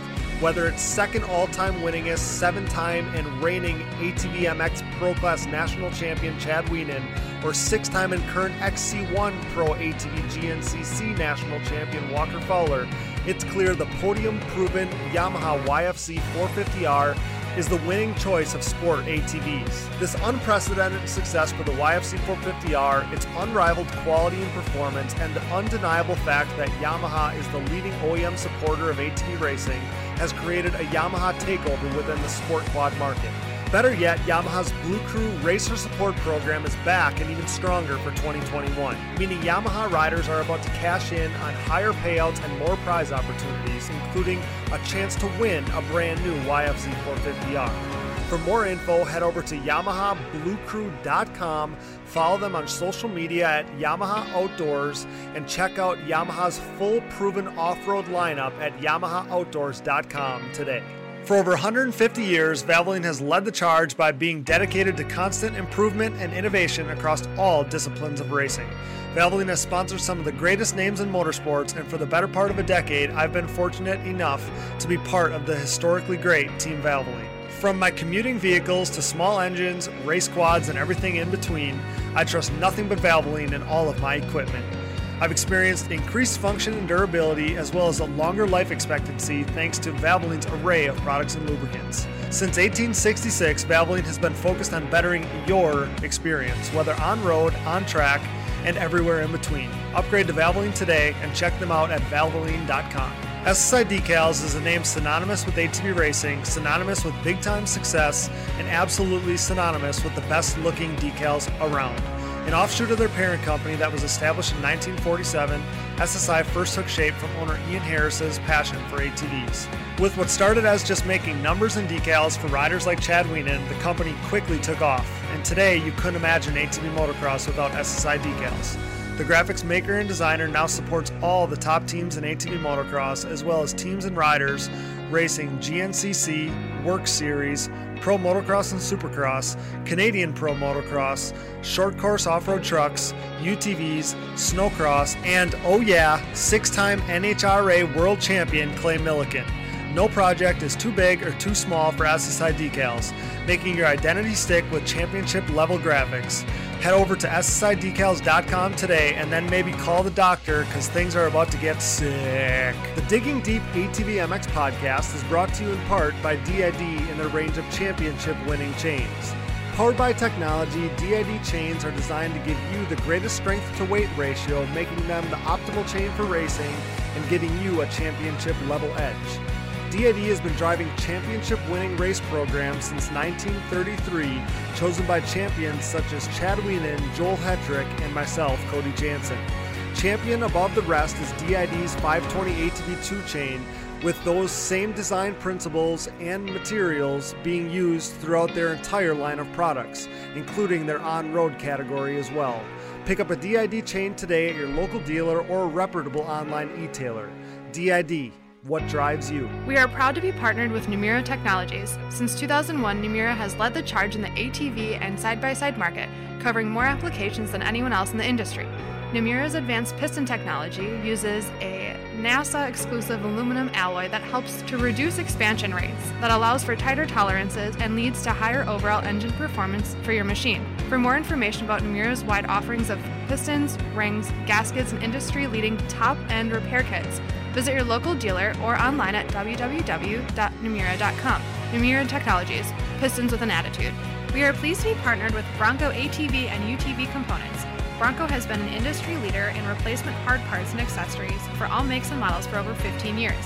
With a catalog that includes a full line of electrical components, engine internals like rods and cylinders, all the way down to suspension parts and bearing kits. Bronco is your hard part source for whatever you need for whatever you ride. Available exclusively through distributors around the world. Visit your local dealer or online at broncoatv.com. Forworks Carbon's innovative lightweight products include top notch seat covers, carbon fiber, and plastic hoods, gas tank covers, exhaust shields, shock guards, and much more. Whether you have an ATV, UTV, or snowmobile, Forworks has the goodies that will improve your ride and make you salivate. We trust Forworks for increased function and a sexier look, and you should too. Forworks Carbon, always working hard to bring high quality and innovative parts to the market. Check them out today at fwcarbon.com. All right, guys, this next guest is someone many of us, who many of us, including myself, had had super high hopes for this season. Um, but we know by now he was put in a pretty difficult position to make a difficult decision for the 2021 season. So, here to talk about all that and more, brought to you by Blenders Eyewear. Use discount code Digging Deep 20 at blenderseyewear.com for 20% off the world's coolest and most affordable eyewear. Say hello to Mr. Alan Myers. What's up, my man? Thanks for uh, thanks for fitting us into your schedule here. Yeah, no problem. Thanks for having me on. So, full disclosure, uh, I wanted to talk to you around, uh, you know, the time of Daytona, um, and and you had just announced that you were going to be sitting out the 2021 season for some personal reasons. But uh, honestly, I thought it may have been, you know, a little too raw, a little too emotional um, to really talk about at that time. And you had also sat down with Rip It Up Films uh, you know, and I assumed that everybody would have saw that, you know, that that video there, uh, but we were still getting messages of people asking about your absence uh, at Daytona. So, um, kind of just wanted to bring you on, kind of cover cover that topic, cover some other stuff, talk about some current racing, some happier thoughts as well. So, um, first of all, what can you what can you tell us about uh, that decision to sit out this season? I have to assume that that was uh, a difficult one. I can't even imagine yeah, it was definitely a tough decision for me. Like you said, like you can uh, you can see the emotion in my face in that video that Rip It Up did. And actually, I wasn't even to do that video. I was just gonna, you know, leave it at the post I made on my social media and you know leave it at that. But you know, a bunch of rumors started, and you know, people were calling me upset, thinking I was you know mad at them. So I was like, all right, you know, I need to clear the air, let everyone know what's going on. But yeah, so basically. um you know, I was down here training and I knew this year was going to be tough to get by um, as far as funding. And uh, so about halfway through my training, maybe not halfway, probably month, maybe two months into my training, uh, I got a call and they said that I wouldn't be able to receive my funding anymore. And, you know, at first I was like really tore up about it. You know, I pretty much right after the call, I, you know, started cleaning everything and loading up the trailer and you know, I was ready to go home and, you know, finish up school and go to work. Mm-hmm. And, um, you know, I thought about it and, you know, I kind of asked myself, is this really what I want to do? Do I want to just, you know, give up on it like that? Or do I want to, you know, try to make an effort to keep on doing this? And that's what I did. So I started calling around and, you know, kind of trying to get some help and things to get a lot of help really fast. You know, I didn't really realize you know, I knew I was surrounded by really good people, but I didn't really realize, you know, the people around me cared about me racing that much. And that really opened my eyes to a lot of things and kind of motivated me a lot more to, you know, push to do it. So yeah, so I started getting funding. I got I got funding really fast. And, you know, it started looking great. I was really excited. You know, I was in the best shape of my life. You know, I'm still in really good shape. I still been training. Mm-hmm. My riding was you know, just where I left off at the end of the year last year, you know, I was super confident. And it just, you know, between keeping my bikes together and just, you know, stupid little things happening, you know, you know, a couple hundred bucks here, a couple thousand here, you know, it's just like, man. And um, you know, it just got really tough on me. I had a lot on my plate that I wasn't really ready for, I guess. I, I didn't plan on it. So it was kind of, there was a lot of weight on my shoulders. And, um, you know, I started kind of thinking about it more level headedly, I guess. You know, I, you know, um, I figured if, I don't know, how do I word this? Uh, I kind of took it as a business perspective. You know, do I just try to make it this year and just barely get by, you know, with all the stress and everything like that? Or do I take a year off and get everything ready and, you know, come out swinging? Mm-hmm. And for me, I, I felt like that was the best case scenario in the longevity case of it. But yeah, so, yeah, so, so that's. I, I was going to say, I mean, I feel like it's a really honorable decision, honestly. Uh, you know, to know, especially like even if uh, for your sponsors and everything else, like to know that you didn't want to go half ass it, uh, you know, yeah. like I think it's a I think it's a it's a really honorable thing. So to think that you want to get all your ducks in a row so you can be the best version of yourself in in 2022 um man i feel like i can i can tell like how difficult of a decision it must have been but i also mm-hmm. give you a ton of credit because um, it's hard to go away from what you know you know so what you know yeah. is i mean we all do it. Like you do just enough to get not just that you don't do just enough to get by but you you scrape your pennies together and you get by and you go racing and you you get by that way. Well to but it's difficult to do it in the pro class that way. So um, it's it's it's impossible to compete in the pro class that way. So to want to become uh, you know, or put yourself in a position where you can have the best program you can have and roll that out for next season. Um, it sucks for for us, like for us, for fans. I mean, we want to see you out there, but it also is exciting to know that hey, you're going to come out next year like ready to rip. And you're also, uh, because I remember, I don't know if it was conversations we had on here or conversations you and I had somewhere else or whatever, but the grind like gets to, gets to people, like it gets to all of us. Like the race is running together and spending all this money, just like you said, it adds up so fast. The, the grind happens and it starts to suck some of the fun out of it. Well, yeah. think about where you're going to be at at the beginning of next year. You're going to be more in love with it and more ready to go racing probably than ever before. Exactly. Yeah. And that was a huge part of it. You know, I felt like if I kept doing what I was doing and struggling and, you know, just trying to make it by, I mm-hmm. felt like by the end of the season, I would just be like, you know what, forget about racing. You know, I'm not having any more fun and that's that. And, um, you know, I'm incredibly grateful for the opportunity that the Deckers have given me. You know, I get to, you know, stay here and train and work out with Zach and, you know, help him out. And um, I'll be at all the races. So like, I, I pretty much got the dream job right now. And I'm, you know, just super grateful for that. And I think that's really, I think at the end of the day, it was best case scenario, you mm-hmm. So, and, so, um, and I and I love that we're having this conversation because it's got a different feel than what the last one did, and and that's why, like I said, I mean, with with the Rip It Up Films video, I'm it's awesome that you did it because people were asking so many questions and wondering why. Um, but now it's I love to see that it's kind of it's like you're turning a corner a little bit, and it's more you know okay like it's optimistic like hey like this is for the better um you know and and and i just i think that this is just awesome vibes. It feels feels like you're in a good spot. So uh, i wanted to ask you and i know you're at deckers now um i was going to ask you what was filling your time now because i was reading between the lines. I knew you were at deckers. It seems like maybe you're maybe you're helping out down there or kind of filling some voids for those guys. So tell me uh what's keeping you busy right now? Yeah so i've been super busy doing uh, riding schools and things like that. You know, for okay. the past two three weeks, I've had a had a riding school. You know, if not every day, every other day. You know, awesome. just super busy. And uh, on top of that, um, you know, I've been helping Zach out a lot. You know, with his motos and you know working out off the track stuff, and okay. you know that seems to be really helping him out a lot. Okay. And helping me out too, you know, it kind of keeps me into it, keeps me riding, keeps me training in shape. So so I was gonna say, yeah. I mean, too, like if if you take a year off, it's different than you taking a year off and being like away from the races.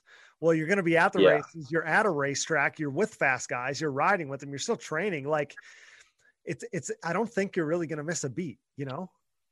Yeah. Yeah, and that's that's exactly how I feel. You know, I'm not like, you know, super into it like I was if I was racing. You know, I'm not worried about riding every single day Right. You know, I'm just it kind of get laps in and have fun with it.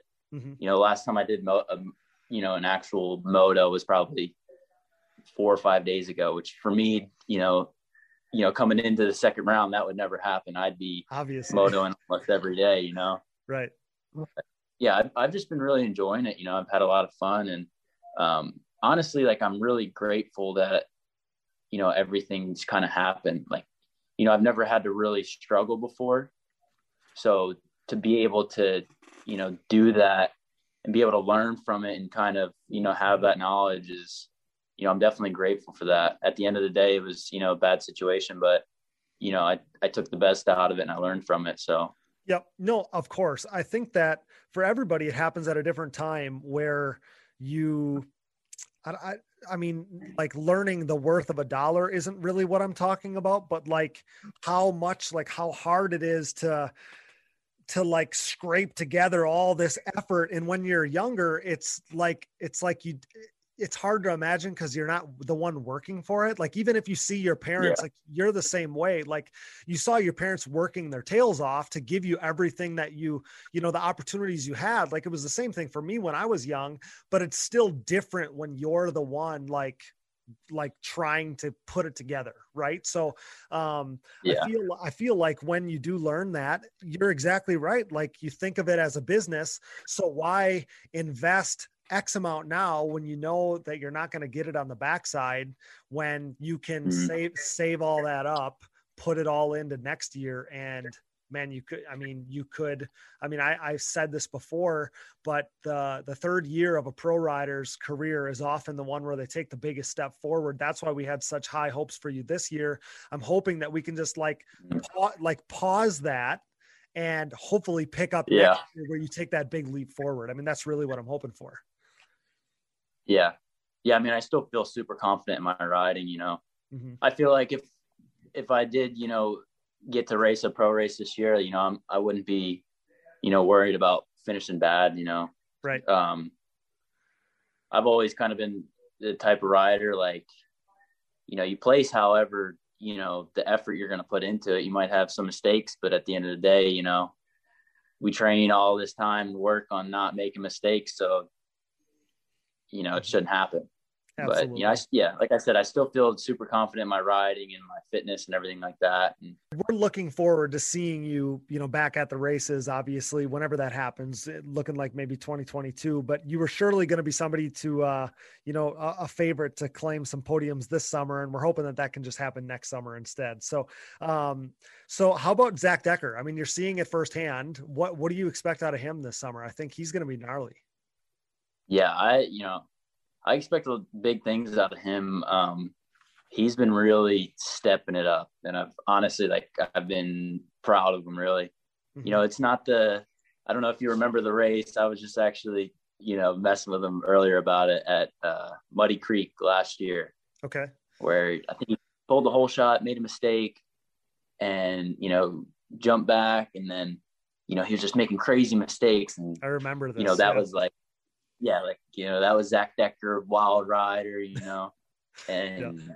you know now he's it's like a completely different Zach. You know, he's controlled, he's smooth, he can, you know, run the almost the identical lap times every single lap, and they're fast lap times. You know, so sure. I've been super proud of him, how you know how hard he's been working and everything like that well, I feel like he's one of the guys that I think everybody's so excited to see. I mean, he was, um, you know, battling it out with Max Lindquist last year, and then to, you know, where those kids were at at 16 or whatever is amazing. So to think that he's got a got another year of maturity, just you know, just being older in general, um, it's going to yeah. be really going to be really exciting. He's one of the guys that I think everybody's going to be focusing on. And uh, as we talk about some other current racing stuff, uh, overall, what did you think about the racing at the the season opener? I mean, Chad wins again. Janusa looks like a whole nother rider. I feel like, um, you know, he looked like he took a step forward. Wesley Wolf, he was, he had been down by, down by you guys down mm-hmm. there. He earned his first podium of his career, just like you did a year ago. Um, so yeah. what's the, what stood out about, uh, about a crazy uh, day of racing there at Daytona to kick off the 2021 season? What was your, what was your, some of your biggest takeaways of that? Yeah. So I don't know if like I haven't actually watched a pro race in you know three years. right. So, yeah. It's wild, isn't that, it? I don't know if that I don't know if that's normal or if Daytona was just absolutely insane. Like I thought that was the craziest race I've ever watched in my life. It was just, you know, carnage everywhere. Right. And um yeah, there's definitely some standouts. Honestly, if I had to pick one standout that, you know, really got my attention, it was Max Lindquist. Um, you know, he took on, you know, Brendan Hogue and Wesley Wolf and uh, who else was he battling with? Maybe, maybe no, not Bryce. I think it was Wesley and uh and Hogue, and Yep. you know he really held his own, and I was you know super stoked to see that. Um, Yeah, he's a good kid too. I mean, to, he's Yeah, got, yeah. I just it's hard to like fourth place in his first race, dude. I I I he Yeah. looked and he looked the part. He looked like he didn't look like a dude going Yeah. through it for the first time. It's just amazing. yeah, he definitely didn't look like he was out of his comfort zone or anything like that. And No. you know, I'll be honest. Um, I I said it a few times. I said, you know, Max is going to be fast, but Max hasn't had the, you know, that intensity that the pro class has, like they did in, you know, back when I was in pro am. I had, you know, quite a few guys in pro that were running pro am. You know, I had Wesley Wolf, Sam Rowe, uh, so you know, when just a few of those yeah. guys. I forget the, the well in Parker the we work in. Parker and and it was uh and you had like Kazmarek in there at the time and the Mickelson Yeah. brothers and so there was like there'd be races with with six or seven guys but they were all gnarly. Yeah. Yeah. So like I was a little bit, you know, worried, you know, he hasn't had that in a while. He hasn't had to really battle for a, Mhm. you know, a win. And I felt like that was going to be his struggle in the beginning of the season. Yeah. You know, um, I did not expect him to, you know, be able to take that type of intensity so well. So I was super stoked to see that. And, you know, Max and his family, they're great people. And I was super happy to see how well he did. Yeah, it's going to be really exciting. It's going to be exciting to see where he goes from here. Um, but yeah, he looks like a guy that can run, you know, be able to run those that pace or with at least with that group for, uh, you know, for the foreseeable future uh, going forward. So that starting point is amazing. Um, okay, so Daytona Daytona 2020. Uh, you win your heat race and then you uh, you back it up with a podium in the main. I'm sure that's a day that you're going to never forget. I'm sure you, you think about it all the time. Uh, first podium Yeah. of your uh, professional career there. Um, so Nick Janusa and Wesley Wolf both had you know very similar openers to what you did last year. So uh, I was curious to kind of hear um, your like like give us a glimpse into your mind because that's going to be very similar to what those guys are going to experience here going forward after such a good uh, performance at the opener.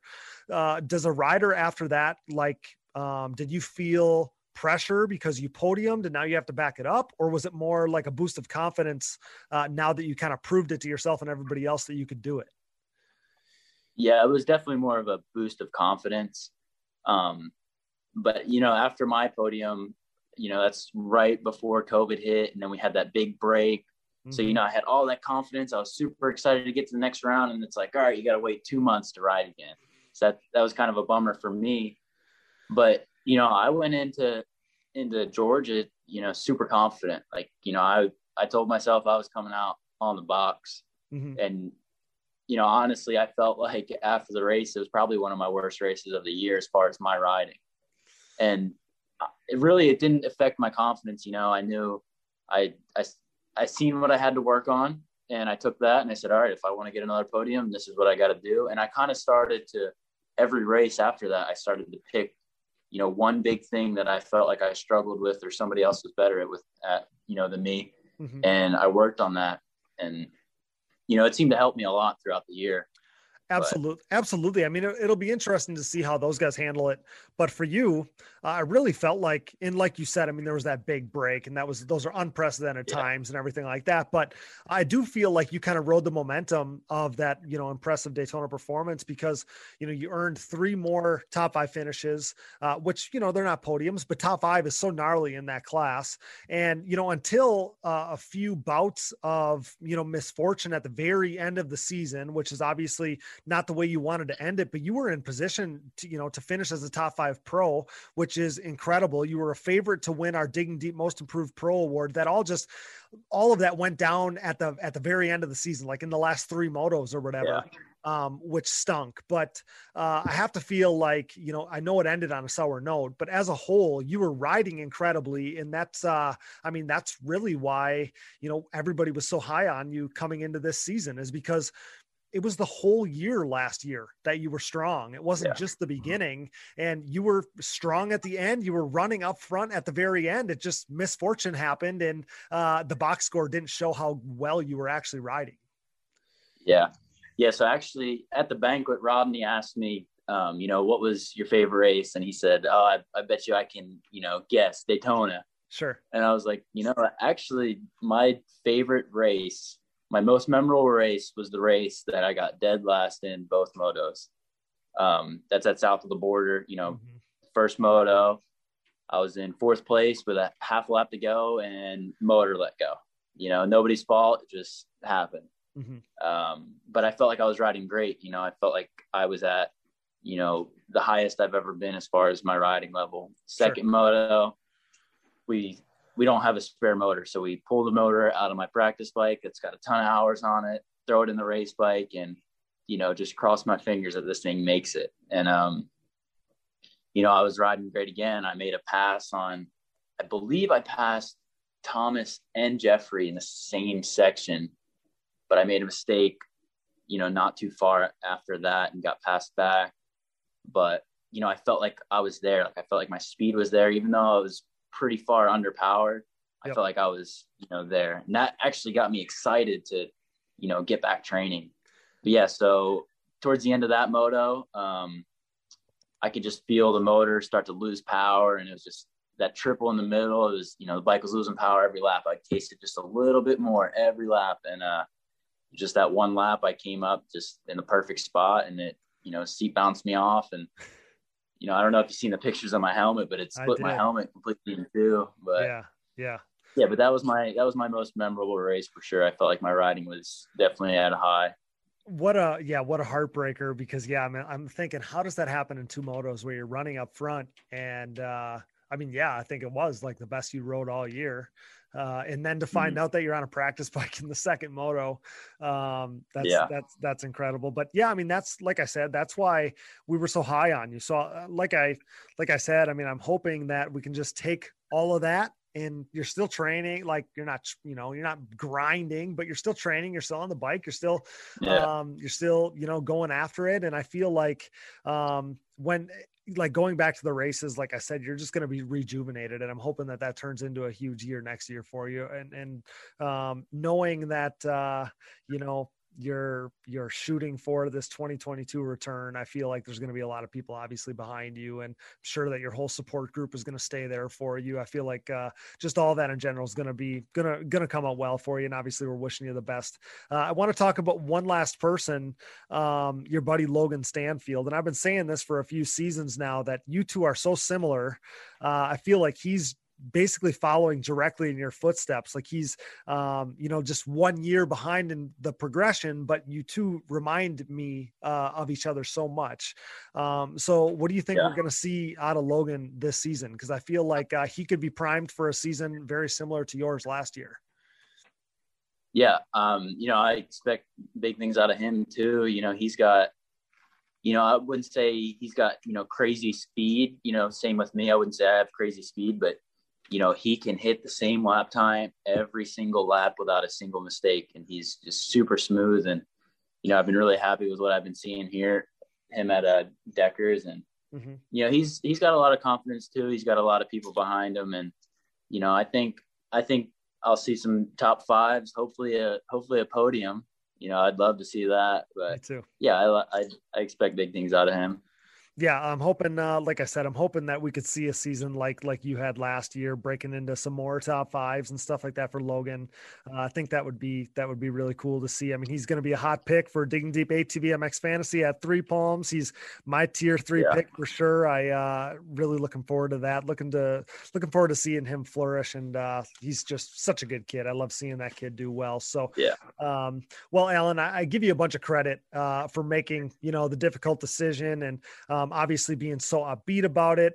Um, difficult decision, but one that felt like it was right for for your family, for your racing, for everybody involved there. So I give you a ton of credit for that, and just to to hear the positivity in your voice, uh, you know, makes me feel good coming away from this conversation. And like I said, I look forward to forward to seeing you back at the races and uh, at the front of the pack sometime soon. I think, uh, like I said, like I've been saying, I think it's going to make it that much sweeter than it would have been if it happened this year.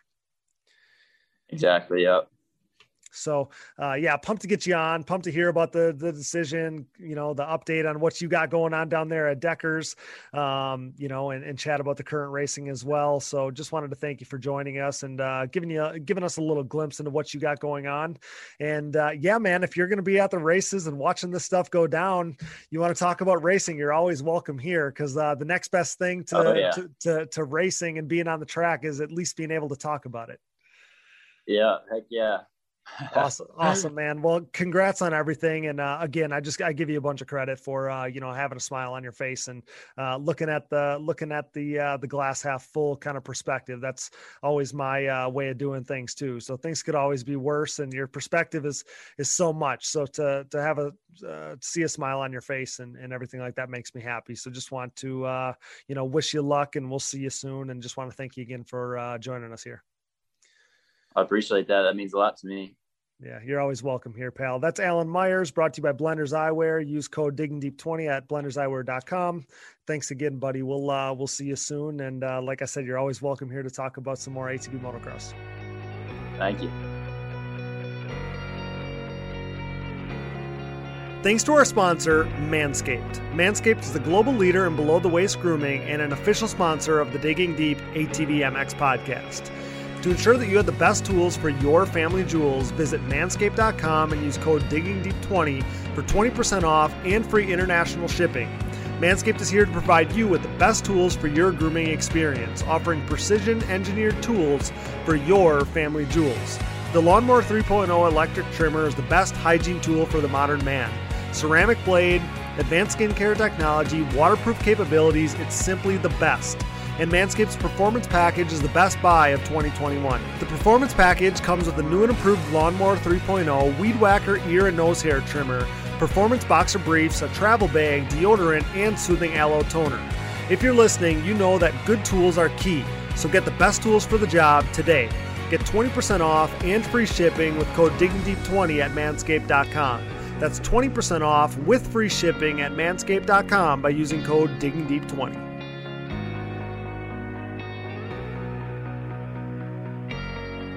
The Digging Deep ATVMX podcast is also sponsored by DP Brakes, a longtime supporter of ATV racing and the world leader in sintered brake technology.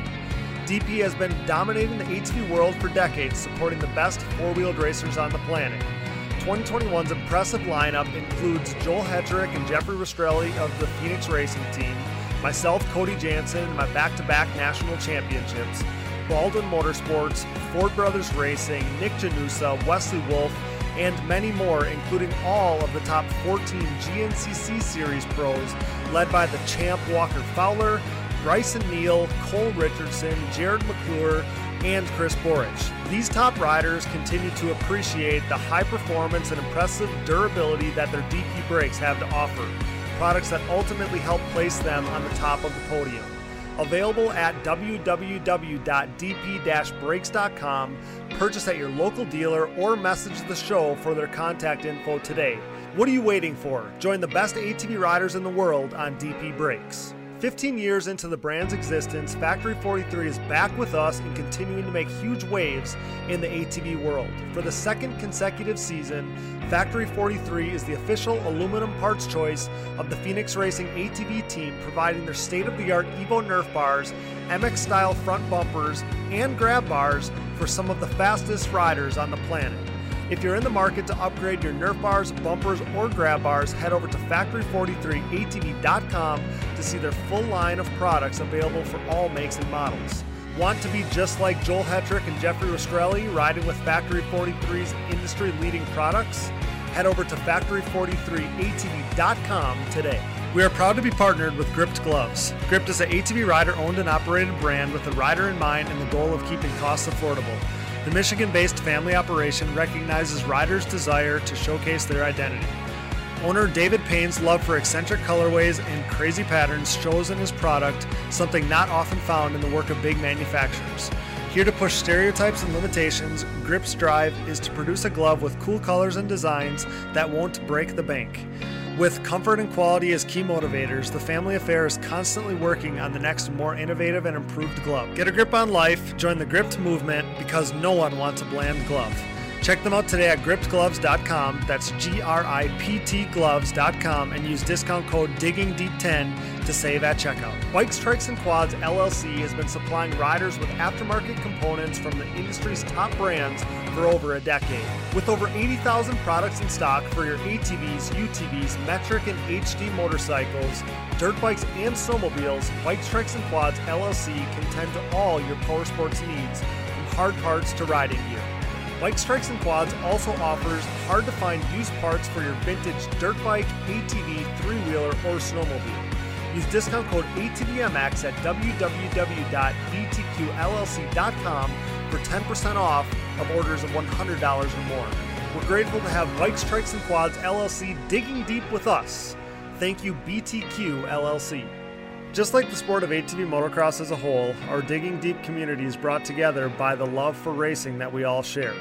Our sport is compiled of many great people, and leading that charge is the Launderville family at Launderville Steel Enterprises and Concrete Supply. This racing owned family business is a steel and concrete supplier serving the entire United States. Launderville Steel is a full service steel supplier of new and surplus steel, aluminum, and stainless steel products headlined by the 4130 chromoly tubing and plate used in the building of chassis for ATVs and UTVs, off road truck racing, late model dirt and pro tractor pulling series, drag racing, and more. Launderville Steel loves their racing just as much as we do, but don't forget about their concrete division as well. With over 25 years of experience, the Concrete Division can supply everything you need to complete your next business or personal project. Their central Midwest location enables LSC to easily serve customers across the United States. For a quote, additional info, answers to more of your questions, or to talk a little racing, head over to laundervillesteel.com or give them a call today. We are proud to be partnered with yet another racer owned company. Thank you, Launderville Steel Enterprises and Concrete Supply. All right, guys, to conclude this episode, we're joined by an absolute legend brought to you by Manscaped. Get 20% off and free shipping on the best products in men's grooming with code DIGGINGDEEP20 at manscaped.com. He's a multi time championship winning mechanic, multi time Mechanic of the Year award winner, and wrenched for some of the greatest ATV racers of all time. Say hello to Mr. Paul Turner. What's up, Paul? Can't tell. Hey, what's going on, big boy? I can't tell you how uh, how stoked I am to have you here on on digging deep. This is uh, this is one I've looked forward to for a long time. hey, listen, I'm happy that we got in touch with each other, and I'm um, happy that we can uh, do this for sure.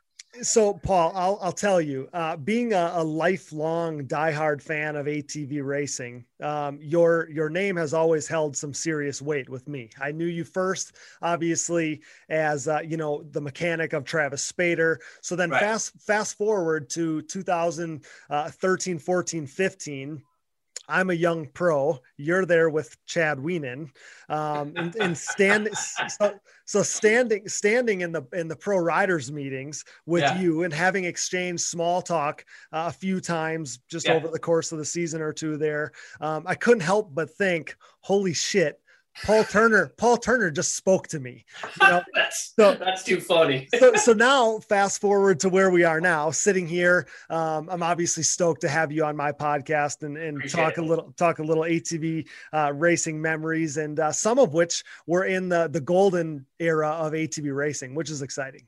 Yeah, yeah, for sure. I mean, like uh, you know, back in the day with Travis and I, I mean, that was uh, that was a heck of a run for me and him. We had a, a lot of fun doing it all, and uh, yeah, he's you know I still talk to him.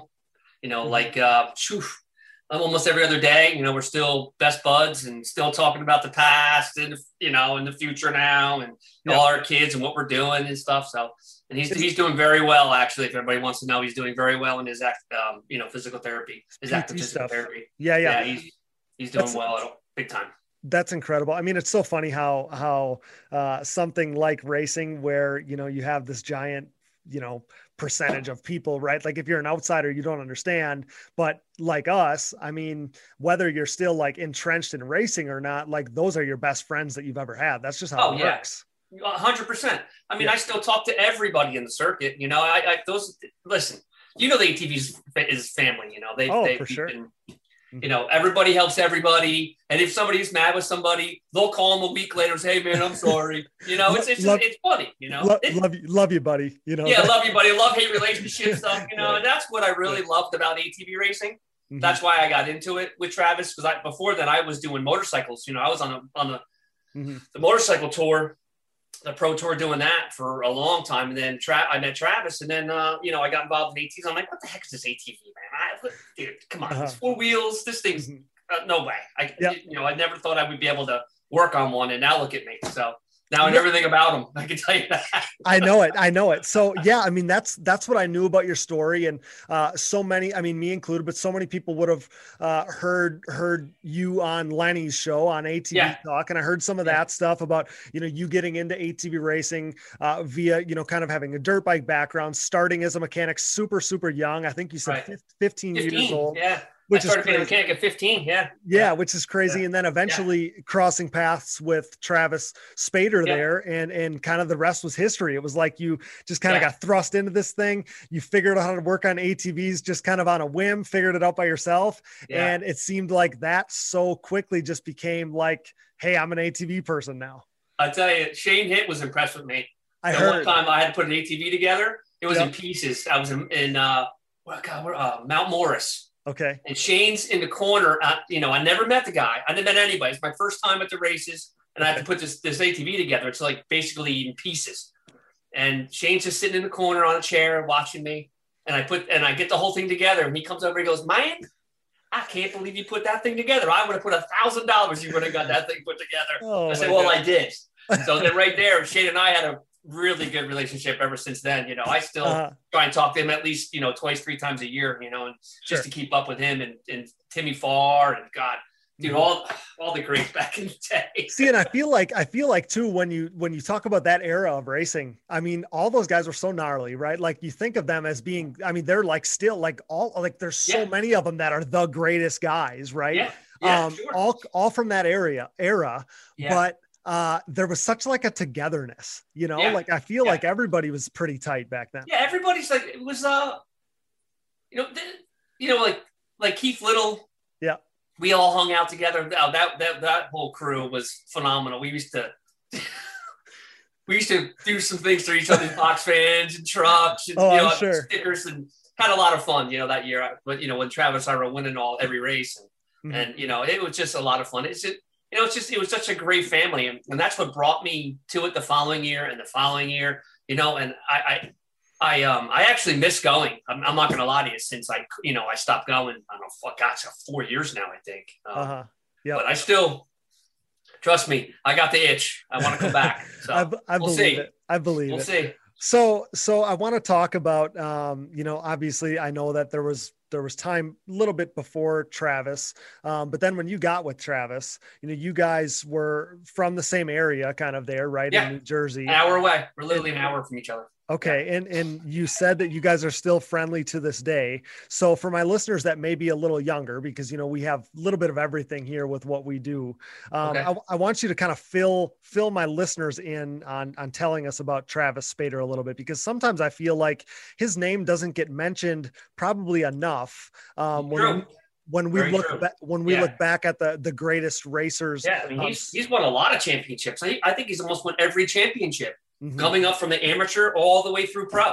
I think he's one of the only ones that ever done that. To be honest with you, I, I think even forty or like twenty five plus and thirty plus too, right? yeah, I, I think, and I thought, Yeah, maybe- like when he was on the K and M. I mean, I think he's one of almost all of them. I know, not all. and I, right. And I was going to say, I thought he even maybe 140 plus. Like, I That's think he did too. Yeah, I dude, he won so many damn championships. I don't even know anymore. hey, and and and it's cool to see because he wasn't that far removed from being a pro. And then when a guy comes back and, and is just there because he loves it, like Yeah. I, I I love that. So yeah, um, yeah, I want you to be able. I mean, because you were so close as as a mechanic. I mean, right. your mechanic is your is your your your uh your right hand man, right? So Right. um, you know Travis as well as anybody, especially especially in a racing sense. Uh, for the younger people who don't know that era as much as maybe I do, or the older person, I wanted you to be able to speak on Travis a little bit because uh, he was so different than everybody else. I feel like oh, back just- in the day when we started, Yep. we- I mean, we trained so hard. I think I think he might he might have actually started the training of how Okay. it is today. Like him and I would go testing. I mean, I, I I'm telling you, every day I was testing with him. I would work a normal job. I would come home. I would grab the box bin and I would meet him down at, at the track, our, our private track we had. okay. And we would test shocks, we would test motors, we would test everything. I mean, this is 250R days, man. This is Mhm. two stroke stuff, you know? yeah, right. This is even Yeah. four stroke stuff yet. This is way So- before the time of Oh, training. way and- before four strokes even came about. Yeah. I mean, we're talking, what, uh, two, 2000? Yeah, That's- 2000. And then what, uh, 1999? You know, that's when I started in, ni- in 1998 is when I really started with Travis and Okay. testing. And uh, he, he was an amazing kid, amazing, amazing. His training ethics were uh, like above anybody else's before then. Our even tires, because we got ITP tires before anybody else did. We were the first people to have an ITP tire. I don't think the little guys know that. Like Sure. him and I tested those things to, to where they are today. You know, we we actually made the carcasses to Mhm. you know the whole all the, how the tire was made and where the where the knobbies went. And they they asked us all of those questions. And even with like axis shocks and and roll design, I mean, we did we did a lot of testing with all them people too. I mean, with Doug Roll and with Mike, I don't know, remember Mike Halleck? yeah. Oh yeah. yeah. Yep. I mean, with Mike Halleck and Ricky Strickland.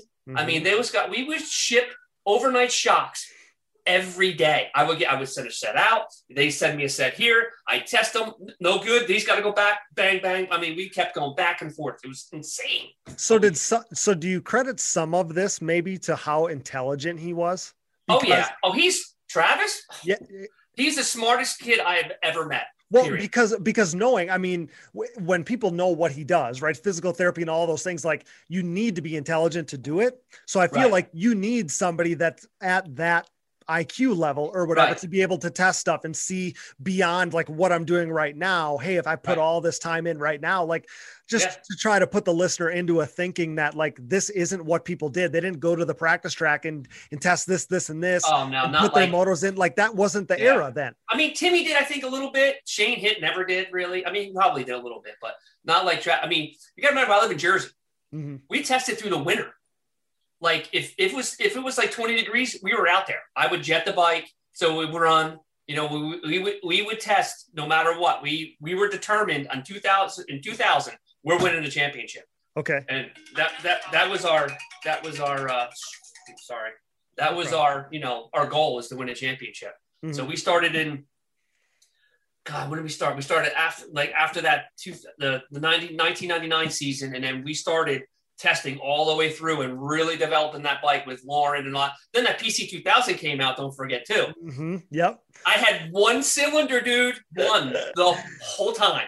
I had to take it off, put it back, take it off, bring it back. I mean, it was crazy what we had to do, you know. Yeah. And I would change bottom. Oh, the other stuff too is like he would blow a bike up. I would Okay. meet him on the parkway. It's it's like a highway in Yep. the rest area, right? I would change the motor in 15 minutes, and he'd go back riding.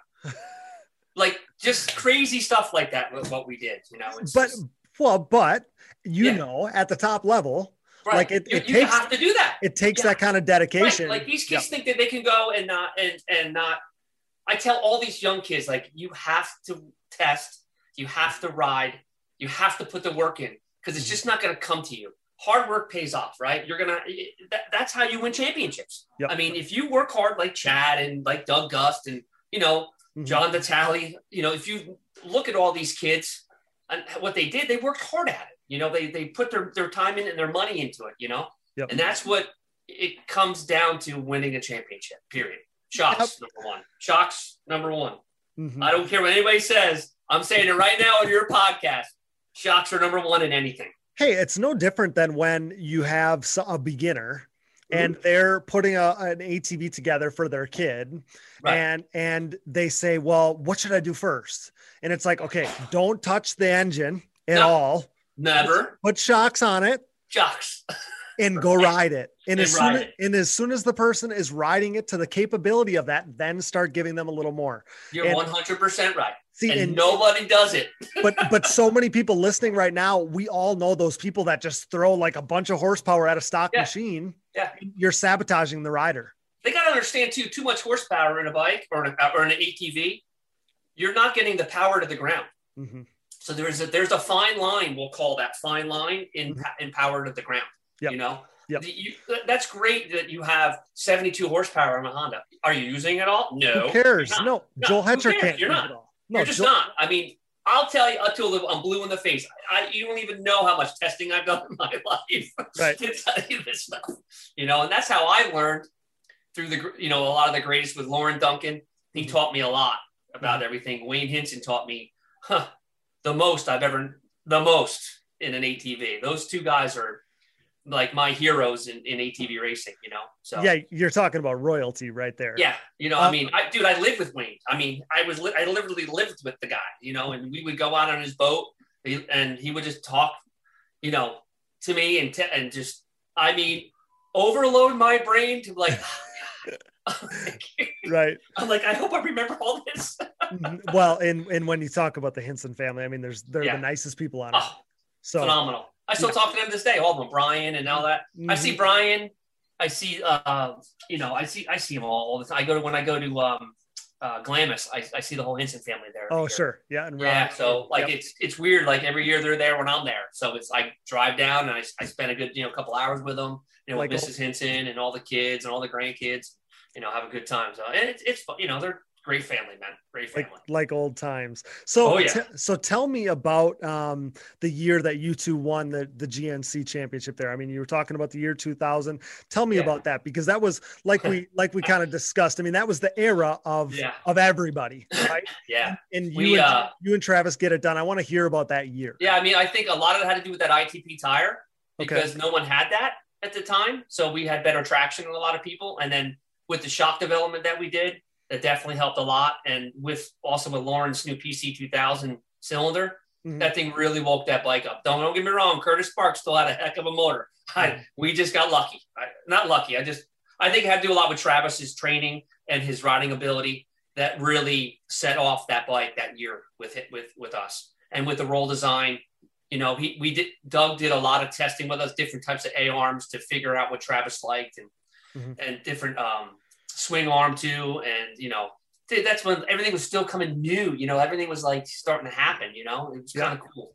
Yep. Um, yeah, we, we we put a lot of work into that that whole championship. You know. Um, God. And, and it wasn't it didn't if I remember correctly, it didn't like it wasn't that close, right? Like you guys won it semi oh, we won eight in a row. We won. Yeah. We won. Yeah, we we we we we won. I think the, everything. We like.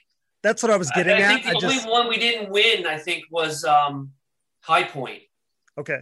We didn't. We that that was our. We had eight in a row. We didn't win High Point. Then we won again. But then we did. Don't forget, we did T racing too. No, I know exactly. Yeah. Yep.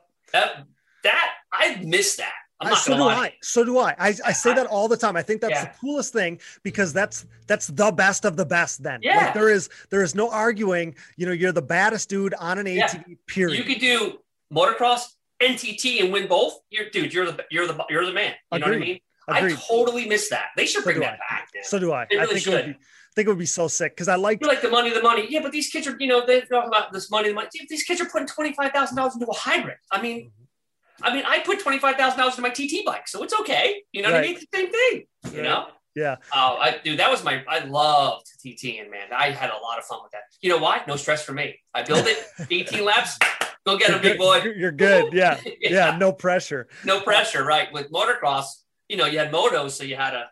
And you know what stuck back then too is remember they one race on Saturday, one race on Sunday. Mhm. That really that made it like a long weekend for for a mechanic, you know, because you're Oh, always, no doubt. you're always tinkering, and then you know you have a, a nice sunny day on Saturday, and then Sunday freaking downpours. So you're sitting in your hotel room hearing the rain come. You're like, oh my god, I got to put a mud set up on now, you know. And it's 250R to make those Mhm. things last through the mud. You, Travis, and I had a very good system with that. Yeah. They didn't. did a they lot of didn't- testing. They that. didn't just last in the mud. And, Oh, uh, but you, dude, you suck water, they're done. you They're tested that. You tested Yeah. that though. Yeah, Travis and I actually we would um, we took two and a half, three weeks just to test mud tests, mud setups. Okay. What was the best mud setup for us? And then I'm talking A arms, I'm talking swing arms, I'm talking how, how wide our axle wanted to be, talking p- tire pressures, bigger tires, talking um, air filter, air filter boxes to suspension. I mean, everything, Everything. because you got to think about all the mud, mud on there's going to change your suspension. So Travis and I came up with a mathematical figuring on what we what would be best to run. So Okay. that, I mean, we, we would test that shock, this shock, you know, this mainspring, that mainspring. Okay, we got to put a one, you know, 185 instead of a 175 on for the mud, and we got to put a 300 instead of a 325. And you know, like we really thought about all this. Problem is, he lived with me, Travis, for about a year and a half, two years, because he was going to college. So Okay. him and I would stay in my room, and we would watch videos, and I mean, we got way out of control with it. So it so it never stopped. No, and, and dude, all we did was talk about ATV stuff and you know and video games and that's Right. eat pizza, and drank a couple beers. Then he would like. It's so funny. In one story, he would he was in my room and we're playing video games, hanging out. You know, had a couple beers. He's like, "Oh my god, I got a test tomorrow. I got to go study for it." I'm like, "What?" He's like, "Yeah, I got to go study for a test." I'm like, "Oh my god." I'm like, he's like, "Ah, it's all right, dude. He gets an A on it."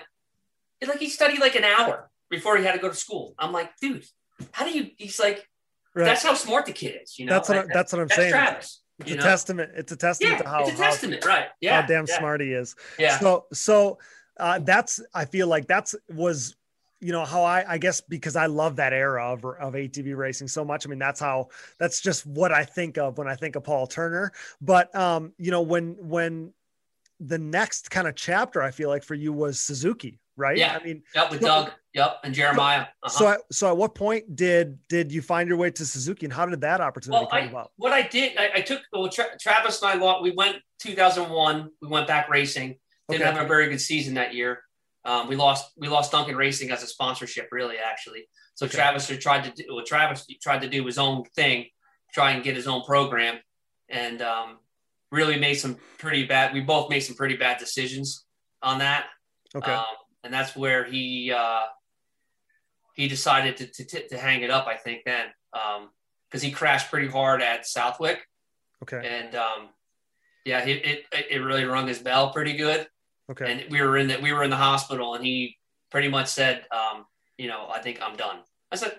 I said, I, I get it. You know, I, Mhm. I understand. You're, you know, you're, you're going to get married, and you know, you, you know, you want kids, and Yep. you know, I think you know, you also got to think about your future. You're, you know, you are physical therapy and all that. So Absolutely. Oh yeah. yeah.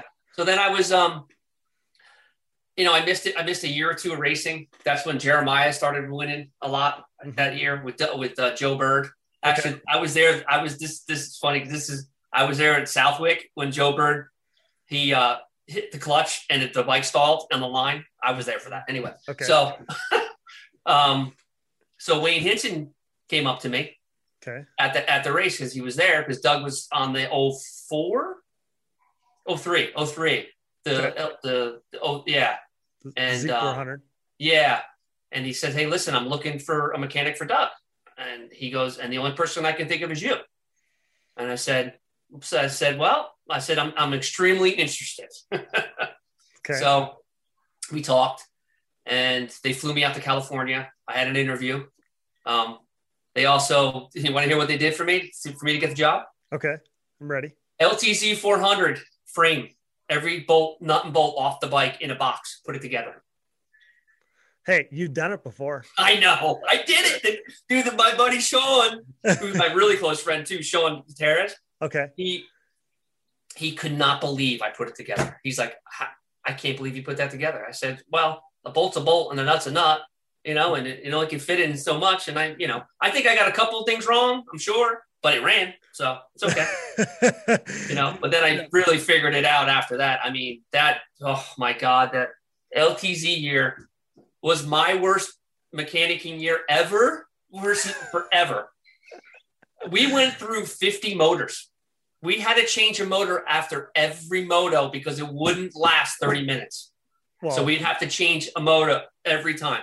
those the cases things would break. they were not made for what No, you guys were doing. No, well, we were putting, you know, 450 into a 400. Exactly. So we would change the crank and, you know, and we were, Mhm. dude, these cylinders or these, you know, the, the heads were like like top notch. They were like Oh, getting yeah. done by top notch people. Mhm. So the thing ran really well, but it just, you know, we are putting a lot of compression into So it. so so I'll tell you. I so I know that they were the first generation, you know, YFZ and, and TRX at the time. Yeah.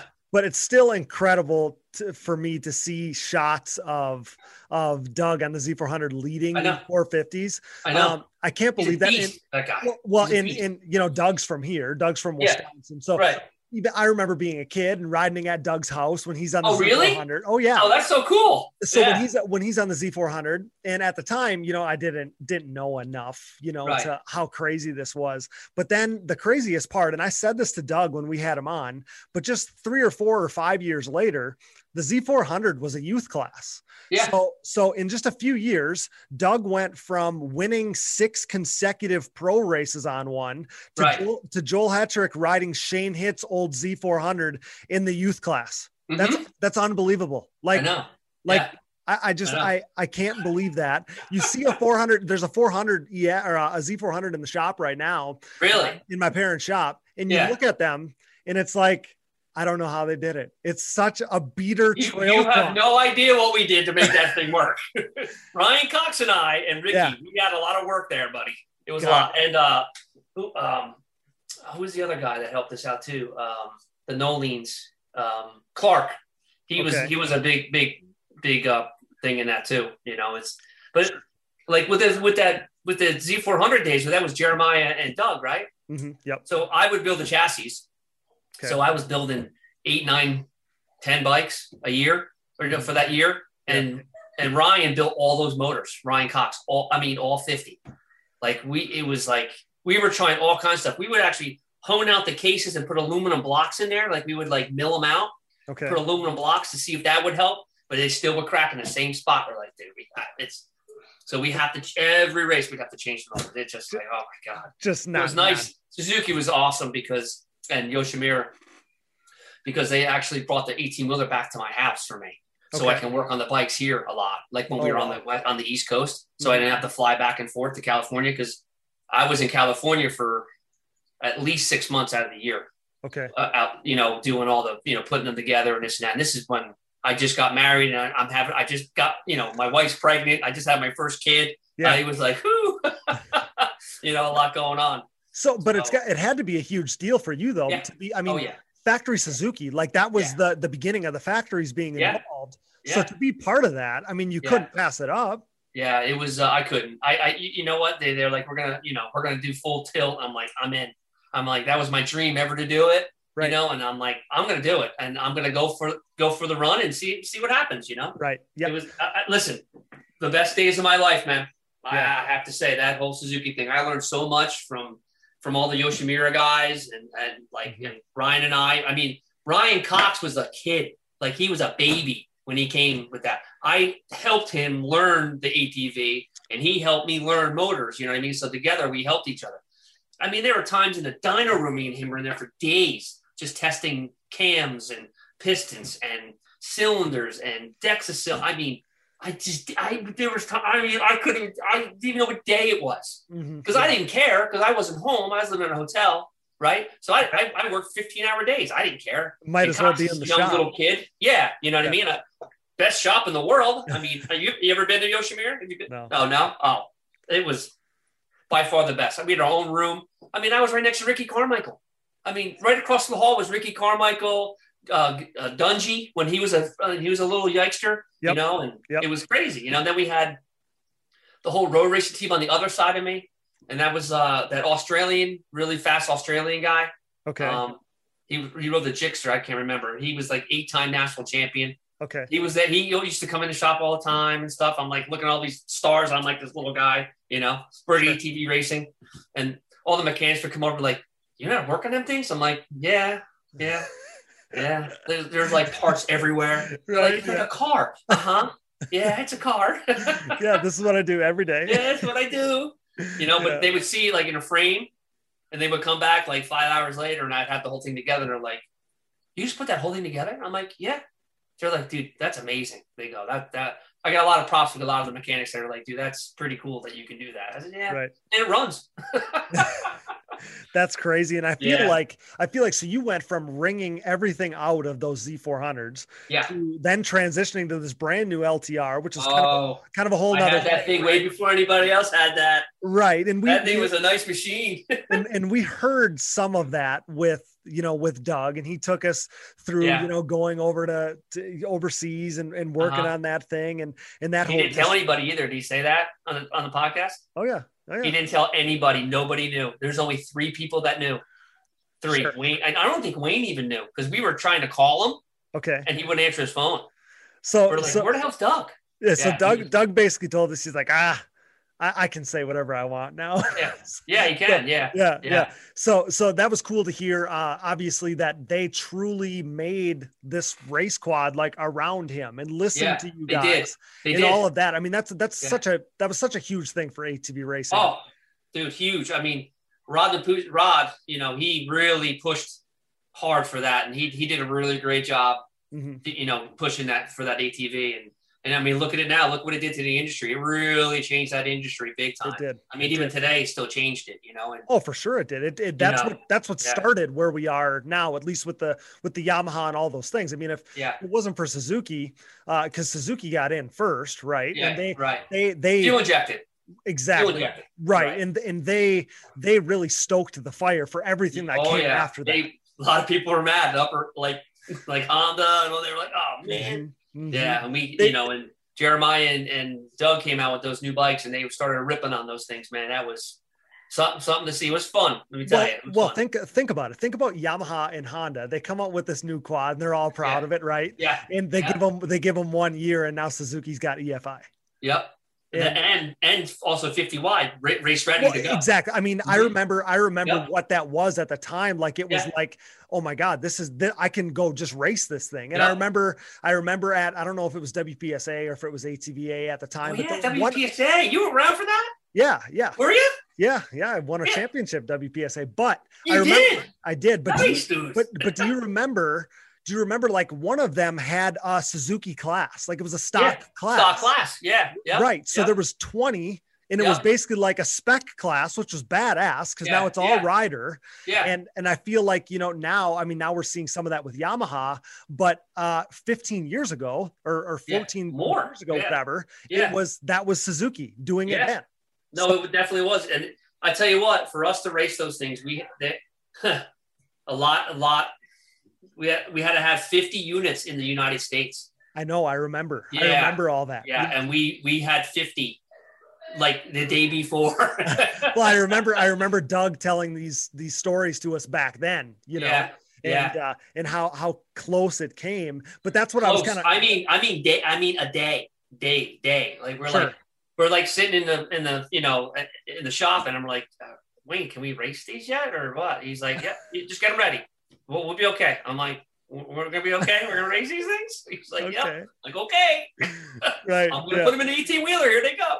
yeah. So, Yeah. So, so, and like I was gonna say before, I mean, you went Yeah. from uh, Z400 to that. I mean, it was kind Yeah. of like, kind of like baptized by fire, right? Because this is a brand new quad. yeah. And you I guys was had- very pleased to have this Z or the the R. instead Oh, I'm sure. Oh, I'm sure. Yeah. Um, and Suzuki was such a powerhouse at that time. I feel like it had to be super cool to be a part of that because, again, like it was the uh, beginning of something that was so big. It was such a. Right. It, was, it was the first race ready quad, and uh, for you guys, um, for for you especially, you were there when there was no factory involvement. Then Right. you were there when factory involvement like Right. began, and now you had yeah. a quad that was Yeah. built for racers. like that, that that had to be a huge uh, thing for you to be a part of that whole thing. Hey, I'm not gonna lie to you. I cried when I first saw that thing because I I was one of the first people to see it. I, I actually had, like shed a tear and cried. I'm like, holy cow, this thing is awesome. Really, You know what I mean? I'm like, this is. I looked at Ryan. I said, this is gonna change the industry big time, sure. and it did. You know, and That's cool. I'm so happy for Suzuki that they, you know, a for them to, to, to I was honored to work for them. I have to admit, you know, and and b to be able to to see that, you know, and have that in part of my of my I guess what do we call it history or whatever, you yeah, know, of my my memory bank for that. You know, Yep. really, uh, I really really appreciated that, you know, a lot. Mhm. You know, and it yeah, it was a it was a fun year, you know, for sure. Well, well in, in for uh, you know, so for so many people maybe that are listening right now or whatever, but you know, you dream of you know, you have like racing goals, and for you, it seemed like it was more of a mechanic thing. Like, you Yeah. had yeah, you you like the mechanical side of it right. but that was still your goal like to make it Right. to so to make it to factory level like you're wrenching for factory team Yeah, uh, yeah. that, uh, uh, like that was the realization And for the best, one of the best guys too. exactly one of the greatest ever like yeah, Yeah. Yeah. so what an op- what an opportunity i mean that's The- the- one of the best guys I've ever worked for, man. He was really a great. Dougie was awesome, man. I love that dude so Yeah. much he he was he was he was funny on the line. There's a there's a so we're on the line in Gainesville. This is when we're on the Z. Yeah, we're on the Z still, Okay. and the track went left, but he went off the hole shot. He went right, okay right by accident because he Sure. because the old way used to go right. That's what he remembered, right? okay So the next race, I'm on the line. I'm like, Doug, okay, just so you know, you got to go left, not right. You know what I mean? And he's like, Yeah, I know, I know, I know. He got all mad at me. oh that's funny only I only, used to throw pit boards at him and crap, man. It was funny. It was Only- great. I loved Doug. it. We had a Only- good time. only Yeah. doug yeah Uh, the legend. Suzuki era was was was great. You know, just really really good.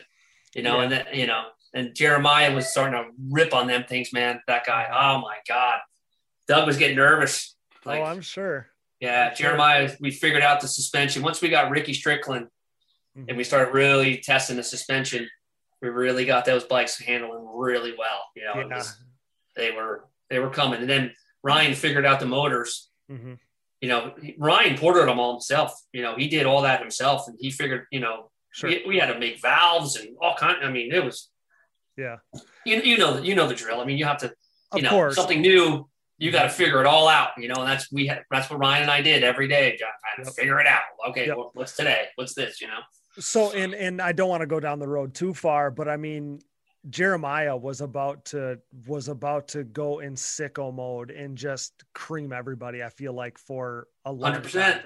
Yeah. still to my to this day i still think so Mhm. yeah i mean Yeah. the the races Yeah. leading up to that whole deal he was so yeah crazy i was the first person there there. I, yeah yeah yeah i was not uh not not too pleased about that situation uh, yeah it's, But- it's still to this day it's like it doesn't even feel right to discuss it No. you know No, Because- it's not definitely i totally agree with you 100% Mhm. when I, I just I got the memory. I, I I know it. I love I dude. I he's like a brother to me. I will Mhm. always be a brother to me. I love that kid. Yep. To the till the day I die, man. I love that kid. I will do anything for Jeremiah Jones. He knows it. He knows that. You know. i feel the same way i mean he was he was my uh, such a hero he's my champion.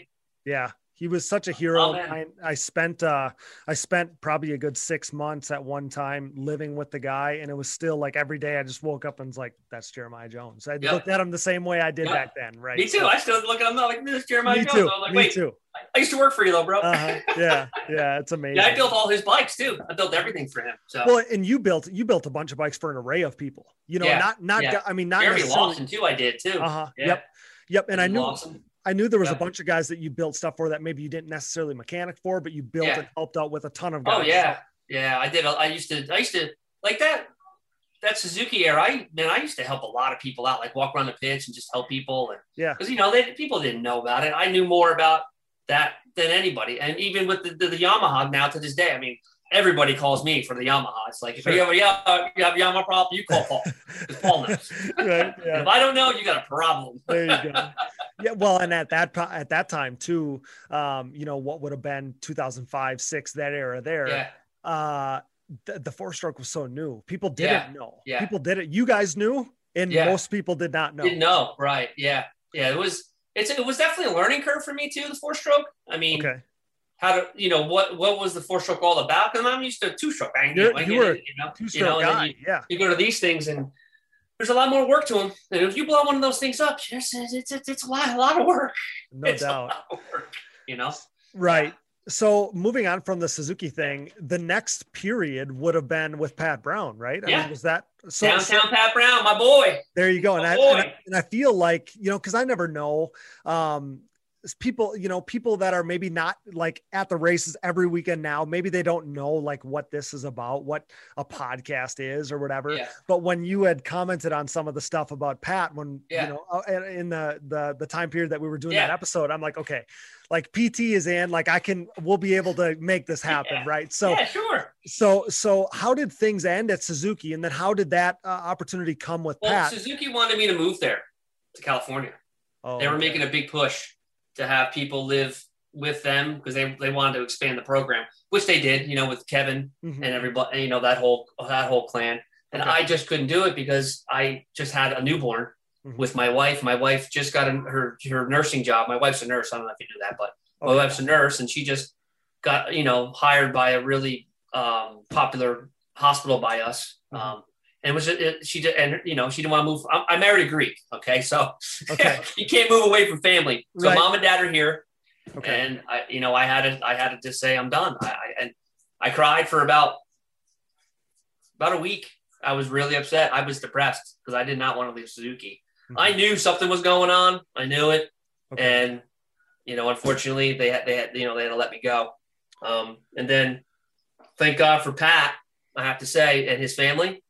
Uh, you know, Fred and and and, and Pam. I I I, I can't uh, thank the, that family enough to actually let me be a part of that whole era with Pat. Um, I really liked, you know, I really truly am blessed that, that he gave me the opportunity to work for him and, and that many years with him too. I mean, I worked for him for three years, I think, if not Okay. more. okay. Um, you know, to learn the Yamaha. I mean, Pat and I were one of the first people once again to see the new Yamaha. I mean, I had one of the prototypes here in my in my garage. You know, Sure. um, so I mean, they actually, uh, yeah, I just Pat. I have to deep down say I have to say thank Pat a lot for that. You know, he's and his family for that for me. Well, and it had to be pretty cool because yes, you weren't doing the the factory thing anymore, but Yeah. you know he did get end up getting factory support and all Yeah. that stuff. No, but, we have factory support. Yeah, yeah. but you were I got then- a lot of relationships now because of Pat with Sure. Yamaha. Sure. You know, I mean, I'm still very involved with Yamaha. I mean, sure. You know, So- with with some of the upper people. So, but then you were kind of going back home to to work with a New Jersey guy, and that Yeah, had to that had to be kind of cool in its own way. Yeah, that's what was nice because he was only 45 minutes away from me. So we did, you know, it was nice that I can go there, grab the race bike, come to my house, work on it here because I had two newborns then, Sure. you know. So I, you know, Juggling all kinds of stuff. that was a whole project on its own to get them asleep to go work on the bike to get the bike done so we can go racing. It was like, Right. you know, ordering the parts and ordering this and getting this done and you know, Okay. calling all the sponsors to get hang arms here and you know, I did all that for Pat. You know, most of it for Pat. Sure. I mean, Pat absolutely helped out a lot too. You know, Of course. You know, they we, we all did. We all had you know something to do with it. You know, Mhm. but So that had to be uh, that had to be pretty cool, and I think it was probably uh, one of the ATV Open Invitational photos. I'm pretty sure is what sparked this between us yeah, uh, because you had you had made a comment about how special of a day that was. very Um, and, special. you know, and we talked to Pat about that, but he didn't elaborate a ton on how, how like like how the day went or how how cool it was. I mean, it kind of just wanted to pass by it in typical Pat fashion. I feel like, yeah, yeah. um, but I wanted was you to. I wanted you to maybe touch on that experience from your perspective because I feel like when the underdog wins, that's like the most underdog. We were the under under under. That's what I'm underdog. saying. Like, and I and, and that's what I'm saying. Yeah. I feel I like mean, full factories. But there. the- but there's- factory guy. Right. But there's no better, like, that's the best kind of win. Yeah, Like, that is the right. best kind of win. yes, It was phenomenal. You- Right. He So pulled tell the me, hole shot and took it off. I was like, like what, what, what just happened? Right. I'm like, Pat, get him, boy. And I'm like cheering on him. You know, it was that was one awesome day of my life winning that whole thing. And the track was so muddy. Oh my God. Yeah, it was, you know, but he he really rode the the best I've ever seen him ride that day. I mean, don't get me wrong, the kid still rides awesome. He's still one of the fastest in the country without Yes. a doubt. You know? Yes. You know, same thing with Travis. They all are. It's just, you know, some kids start stepping up a little faster, you know. It just Mhm. it is what it is, you know. It But was, no, that was a phenomenal day. Fred and I were so excited for the whole thing, and Yamaha was pumped about it. You know, it, I still have his number one plate in my shop. I still have the picture of him. You know, I have all the stuff on my wall right now, right behind this wall right here. I have Okay. everything of you know of, of all my memorabilia with Pat and with Chad and Doug and Mhm. and uh, you know everything. You know, just you know what? It's nice because I go in there and I work on my harnesses or I do it, you know, my work in there, and I just look up and I go, huh, yeah, I did this. You know, Yeah. gives me a little, you know, gives me a little confidence boost to keep going. You know, Sure. So, Yeah.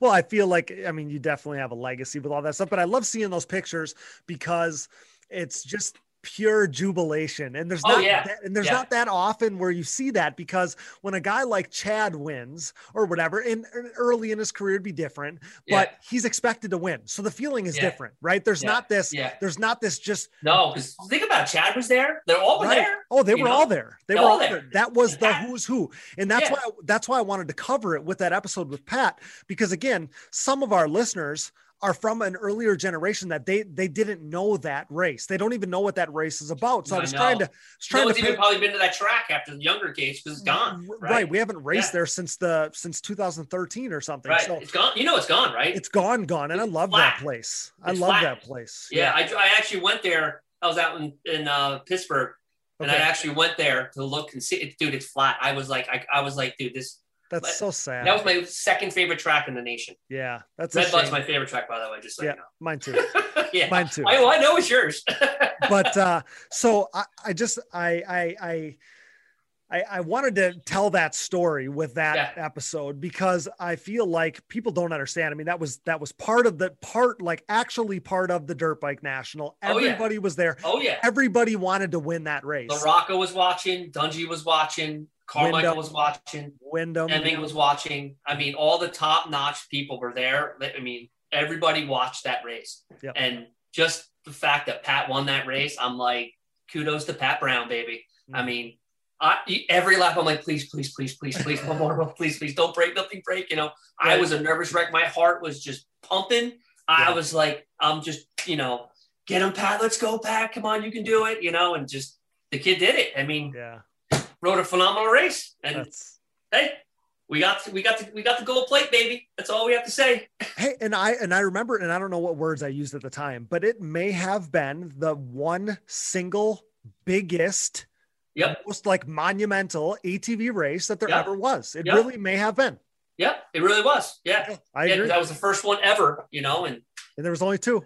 there was only two. Yeah, we didn't do so well the next year, but that's okay. I think we maybe we got fifth or sixth, something like that. He got to wear the number one though. I mean, Yeah, with that, and that was to me, I was cool with that. I'm all right with Uh-huh. that. yeah, right? yeah, yeah, yeah. You know, So, no, um, in, in the years that followed, you were able to, uh, you know, you were part of developing the the Yamaha, the YFZ 450R, the new style one, like we talked Yeah. about. So, fill the gap for me a little bit because um, you team up with Chad, and I think it was 2013, right? So, yeah, I took a couple of years off, and then Chad called me okay, to, to help him out, just to, you know, to go to the races and, and help him out.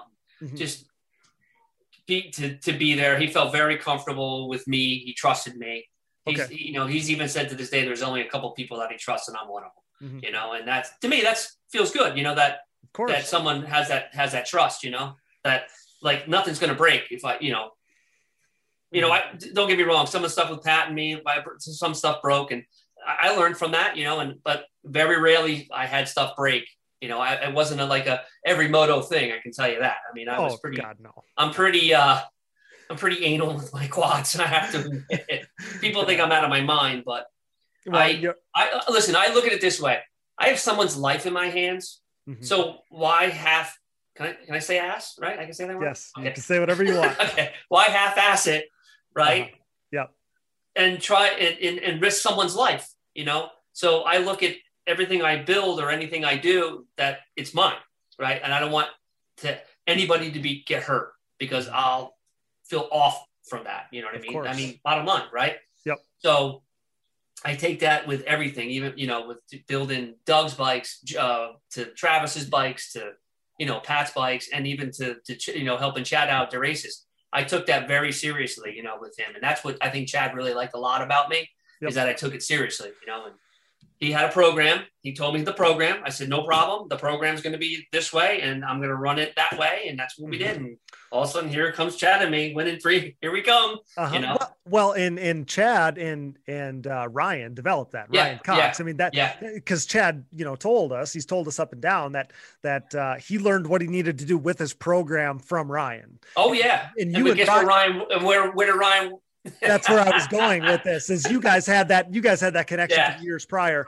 so Yeah. it was a it was a it was a perfect transition for you guys. Yeah, I mean Ryan and I were. Uh, let me tell you something. That was the dynamic duo right there, man. Us two together were we were whoo, and Ricky Strickland, whoo, who. If us three could come back right now, you all would be in trouble. That's all I gotta say. Oh, that's funny. so so you guys won three titles in three years. Yeah. uh, you and Yeah. Chad. Um, those have to be some incredible memories too. Oh yeah, So what was it winning all like? them eight in a row, nine in a row, and all that. Oh man, Which He- which that was his most dominant year that there ever was there Yeah. uh, in Yeah. 13. that year was a fun year. So That what was was- it like what was it like working for Chad? I mean, when you started with Chad, he was a one-time champion and when you guys got done, he was a four-time champion. And Yeah. there's a major difference there because when already when he had four, he had put his name amongst the greats and obviously um, you know, he's won more in, in years uh, since then. Uh, but what was it like working for Chad? Chad Chad Wienen is a very well focused rider. I love his thinking. I love his ethics on training, and I love his um, the way he preps bikes and the way he he does it himself. So he learns the bike, so he knows that it's right, and then me going over just doubles and ensures it, Mhm. right? So he um, his work theory is absolutely phenomenal. Like that's why he's seven time champion. He doesn't let 100%. anything bother him. He's very calm. If you've noticed when you ever talk to him, he's a calm dude, man. He's just calm, Yep. you know, and definitely thinks it over before he speaks, which I like. Not me. I'm wide open all the time, which is okay. I'm allowed to be. All right. I'm from Jersey, so it's Yep. obvious. It's I, aight, was. I was gonna say that's a Jersey thing. I feel like Yeah, yeah. But I think that dynamic between me and him definitely was good because I would get him pumped up and get him ready, you know. And Yep. uh, yeah, no, I miss working for him, man, a, a lot too. You know, I, I miss going to the races and you know, and being there for him. You know, um, no, it was good. That first year I worked for him, though, I definitely d- double thought, you know, definitely double taked it because every damn race was a freaking mud race. Oh, That was a horrible year, man. it was. That was horrible. How does it rain at every single race? And Uh, it dude, did. I, It it did. Every race. I'm like, dude, it's gonna rain again. I'm like, I, I just can't. I'm like, I'm done. You know, it's like And there's no pressure more than on the Me. mechanic when that Me. happens. Yeah, exactly. right because like it's double the work for me. Like I don't think these these these kids know how much work it is. Mhm. in the pro level to get that bike ready for the next race. Exactly. Like you literally, you know, I take it very seriously. So I don't want a piece of dirt on my damn bike. You know what I mean? Because it's number one, weighing it down.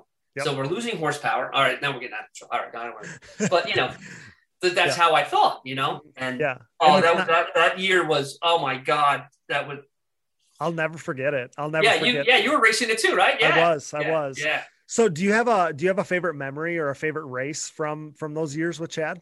Anything that stands out? You want to know you the second year I went with him, we were in uh, uh, Aonia Pass. Okay. And John Natali and him were battling. You remember that race? They were I do. battling out back and forth, back and forth, and Chad got him at the end, Last corner. Yep. last corner. right? yeah, he he pulls up on the podium. I come running over, and he looks at me, and he and he he, he goes, "Here we go, PT." I said, "Here we go," and we went eight in a row that year. Yeah. We, we smoked that. We were we were on it that year. Mhm. It was it was cool. Yeah yeah, Yeah, that was a, a great memory. And um, actually, the best memory with him was what year? The I think the second year he won Loretta's okay. flat out. Now I've been racing Loretta's a very long time. I've never won Loretta's until that day. Okay. So I still have the bottle of champagne not so, open. so did Chad know about this ahead of time? Yes, Okay. he Yeah. Pressure was on. Pressure Yeah, wasn't for I the did. championship. and I, and, I, and I actually cried when I saw him. Like I gave him a big hug and I said, "Dude, I just want to thank you so much for that because that's that's something I needed to check on my. You know, Yeah. everybody wants to win Loretta's, right? Everybody, Of does, course, right? of course they do. Yeah. You know, so that was a huge check mark in my you know in my history that I always wanted to do. Travis and I didn't even win Loretta's. Mhm. He got a um, what did we get? We got a one eight. We blew the bike up. The bike seized the last lap On the on the- championship. on the first moto. Yeah, the championship, and uh, I had to change a motor, and he went out and was scared, you know, because it wasn't, you know, he was nervous, so he didn't want to let anything happen. So we got an eighth, and we just won that championship with that. So Oh my god, that was, yeah, that was a that was a moment, you know, Right, that was a yeah. moment. yeah. But we won. So I actually have a picture of me and him. He rode, he picked me up on the mechanics area, and Tom Vitti took a shot of me and him Okay. on the quad, um, coming down on you know the uh, practice area where you come down on there, and he got a shot at me, and I have it in my shop, so I Mm-hmm. That's see it every awesome. day. It's like yeah. memory, you know, it's a good memory, you know. Hell yeah, that's that's Yeah. so special. So, Yeah. um, last kind of thing I want to touch on is uh, 2016 comes around, and I remember being blown away to Oh, find yeah. out that you were wrenching for Joel Hetrick and the Phoenix Racing team there. And if I remember correctly, that was Yeah. very short lived. Yes, it was uh half the- half the season. I was gonna say it had to be a few races tops. Yeah, no, it was it was half. It was a little more than half. I mean, Joel won his first mud race, so that There, there you helped him do that too. There you go. know? Yeah. yeah. So, so know. what can you tell us about that situation? Because I remember being Joey, Joey's. I, I I really enjoyed Joey. Um, Okay. Working for Joel. Joel. Um, I went down to uh, Alabama where he was testing for a couple of days, and him and I really, uh, you know, hit it off well, and you know, Mhm. did, did some things that you know we were talking, and you know, I was trying to tell him some things, help, try and help him prolong his his career. You know, Yeah, I, I sure. had a lot of, I have a lot of, you know, I don't know, advice, I should say. Well, So I you've gave got him some of my advice, you know, and he, and learned, he took learned it. a lot of stuff. Learned a lot of stuff over the years. Yeah, and he, and he took it and he and he ran with it, and so he, you know, unfortunately, with that whole Daytona thing was bad for us. You know, starting out with that whole thing was a nightmare. Yeah, but that was the yeah. year that he that he crashed there. yeah, and then he crashed this Tough year too, right? Yeah, yeah. yeah. He's not doesn't have great luck there. Ah, no, no, for him. But I just I remember being perplexed by that, and I remember thinking it was basically like I don't know how it all went down, but I remember being thinking it was a like addition by subtraction because like maybe Phoenix, you know, wanted to keep you from further assisting Chad while bringing you know obviously all the knowledge and experience that you were just referencing to Joel's camp, and and at that time Joel hadn't won a title yet, so. yeah, Uh, no, all he your all No. your knowledge was you know supremely valuable to, Yeah. to a program. I mean, that. I, I, I the, the the the team was new, so there was a lot of lot of uh, hiccups in the team. Mhm. You know, but don't get me wrong, David Eller is a, a stellar man, and I, and you know, great friend of mine, and he, um, you know, he did, he's definitely built that to where it is today to a, a really good race team, and that I was Sure. like the beginning of it, you know. Yep. So he, you know, he was still doing his learning, you know, stuff, you know, and Yeah. he, you know, I gave him some advice, you know, on some things, and you know, and then my buddy Sean too was working for him, and he worked for JGR, so he knew some stuff too, and you know, sure. so the, it it was it was a good little it was a good team, little team. You know, it just need, it just needed it had a little bump in the road for me at least. Had a bump in the road. Sure. So I, I came across some uh, some pictures today of of you and the the Maxxis whatever it was at the time Maxxis Honda, whatever it was, and Yeah. uh, it still you doesn't pictures of me, really? it still doesn't look right. It still No. doesn't look right. I'm blue, it- man. I know. right, I know. I know. Yeah. So so was that the end of of your your your Yeah. days in ATV racing then? Yeah, that was it. Yeah, after that day, I never, I, I didn't, uh, um, yeah, I didn't, I didn't come back. I Mhm. just, I, it was time. It was time for. I was tired of traveling a Yeah. lot, you know, working a normal job and traveling, and then working on ATVs too. Like, you know, it was, Takes away all your free time. yeah, yeah. You know, my kids were getting older. Softball with the kids with my softball, and um, Yep. I was also coaching that too, so that was a lot. You know, Okay. trying to finagle all of that stuff. Um, Sure. I mean, do I miss it? Mhm. Yeah, a lot. I miss it every day. I think about it every day still. You know, I mean, how, how, how can you not? I mean, I've been in it for so long. I mean, how, how can you not miss it? You know, Well, that's kind of what I wanted to touch do on. I want to come back? Hmm. We'll, Well, see. You well, never know. Right but it was such a it was such a good run for you i mean from the development of the Yeah. two-stroke stuff to winning the titles the suzuki stuff and and the yamaha stuff and then with chad at the end and the array of guys you got to work with um Yeah. you know you were around more years of atv racing than you weren't honestly Right. Right. so right. so um, I have to imagine that ATV racing is part of your DNA and probably always. Oh yeah, I mean, I, I still do all the I do harnesses too for all these Yamahas. You know, what I mean, I am Sure. really. I mean, I did. Uh, I think I did close to 100 harnesses in like nine weeks this Oh, past shoot. this past winter. I mean, it was crazy. You know, I do chads. I do. You know, I do a, a, a lot of people that you don't think that I do. Sure, I do. sure. I do you know. So so So- how how do people get a hold of you? Um, it's all word of mouth, really. I don't even advertise it. I I, I, I don't want to advertise it because I just it's you know I, I I just don't. But Well, if you need a spo- harness done, I'll do well- it. You know, well- if someone gets old of me, I'll do well, it. You know. well, spoiler, you might get a bunch of you might get a bunch of. I know. it's okay. But uh, so how closely do you follow ATV motocross to this day? Um, because obviously you do, you do, you still bro. still keep up with it now because uh, you know day. obviously obviously I, you know there's so much that has changed but so much is still the same i mean Yeah. uh chad is you know obviously seven time champion now and he's entrenched his name you know amongst the greatest riders ever Two and more to go, baby. yeah and, and joel is as talented as anybody and i know that Oh, uh you know That kid is so talented. And you were tight with thomas there too Yeah. i know Oh and- yeah, Thomas too. Yeah, I totally forgot. Uh, yeah, T- TV, me TV, baby. Mhm. He's my boy. He's like So- my little brother. Love right kid, and i and i figured that we were going to touch on that and he's retired now but there's a number Yeah. of young riders coming up too that are fast and uh was just curious on how uh how closely you were following it but obviously you're following. Oh, following I'm it. following him every day. I'm on Instagram. I love it. I'm, I'm on, I love, dude. Yeah, it's my, it's me. You know, it's, it's just me. I you love know, that though I- because some people when they get away they like just cut it off you know and i i, I can't I can't. i can't can't. relate to that Yeah, I, I, I just, I, I, I just cut off going to the races. That's what I cut off in my Sure, life. I sure. didn't cut off the friendships. I didn't cut off, Yep. you know, the business part of it either. You know, Mhm. And, and and the media. I I, I follow it because I, I don't comment much. FYI, I don't comment much, and I commented on your stuff. yeah just right you know. there, there if, you you, if you ever look back, I don't comment much. But No, um, the same way i don't do much commenting i just yeah, like it, you just unfortunately you can go down a wrong hole, and oh no doubt yeah, I'm not that guy. me Um, either everybody has uh like everybody has a uh, you know their own opinion on something and uh Well, the thing is, is know? people people only like uh, so many, such a large percentage of people. This is all I'm going to say about this, but uh, such a large percentage of people only speak up when they have something shitty to say. Yeah. I'm, I'm not one of them guys. yeah Neither are Th- you. th- well, there's no need to say anything man I But mean, but I feel like Yeah. it stops a person yeah from commenting, right? Like you're better Right. to stay out of it.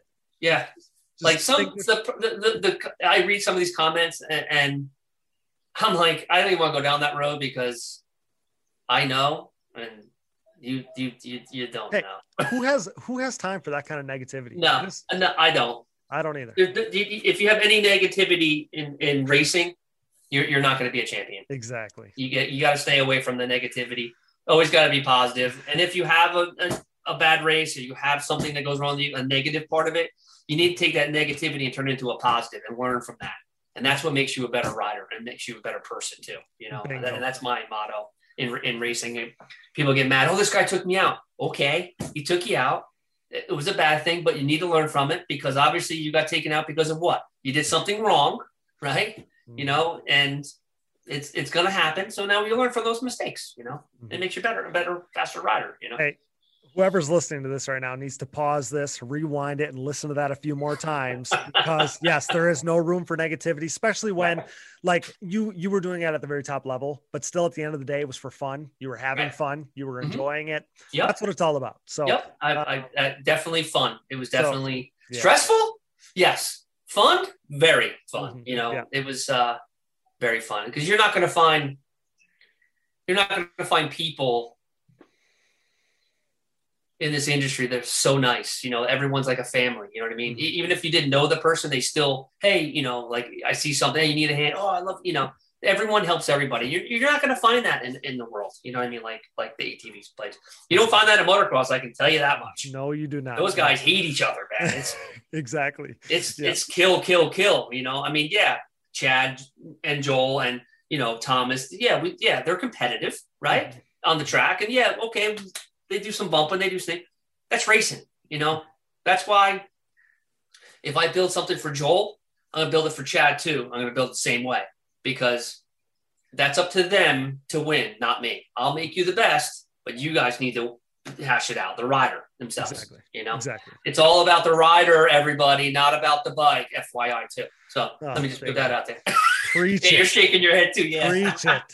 So so then I need Never to, blame the bike. It's not the bike's fault. It doesn't have a brain. well that's that's coming from the mechanic. That's what the Yeah. rider always says. When anything goes wrong, it's the Yeah. bike. It's the Something's bike. wrong with the bike. Yeah. It's never Not the bike, bike. man.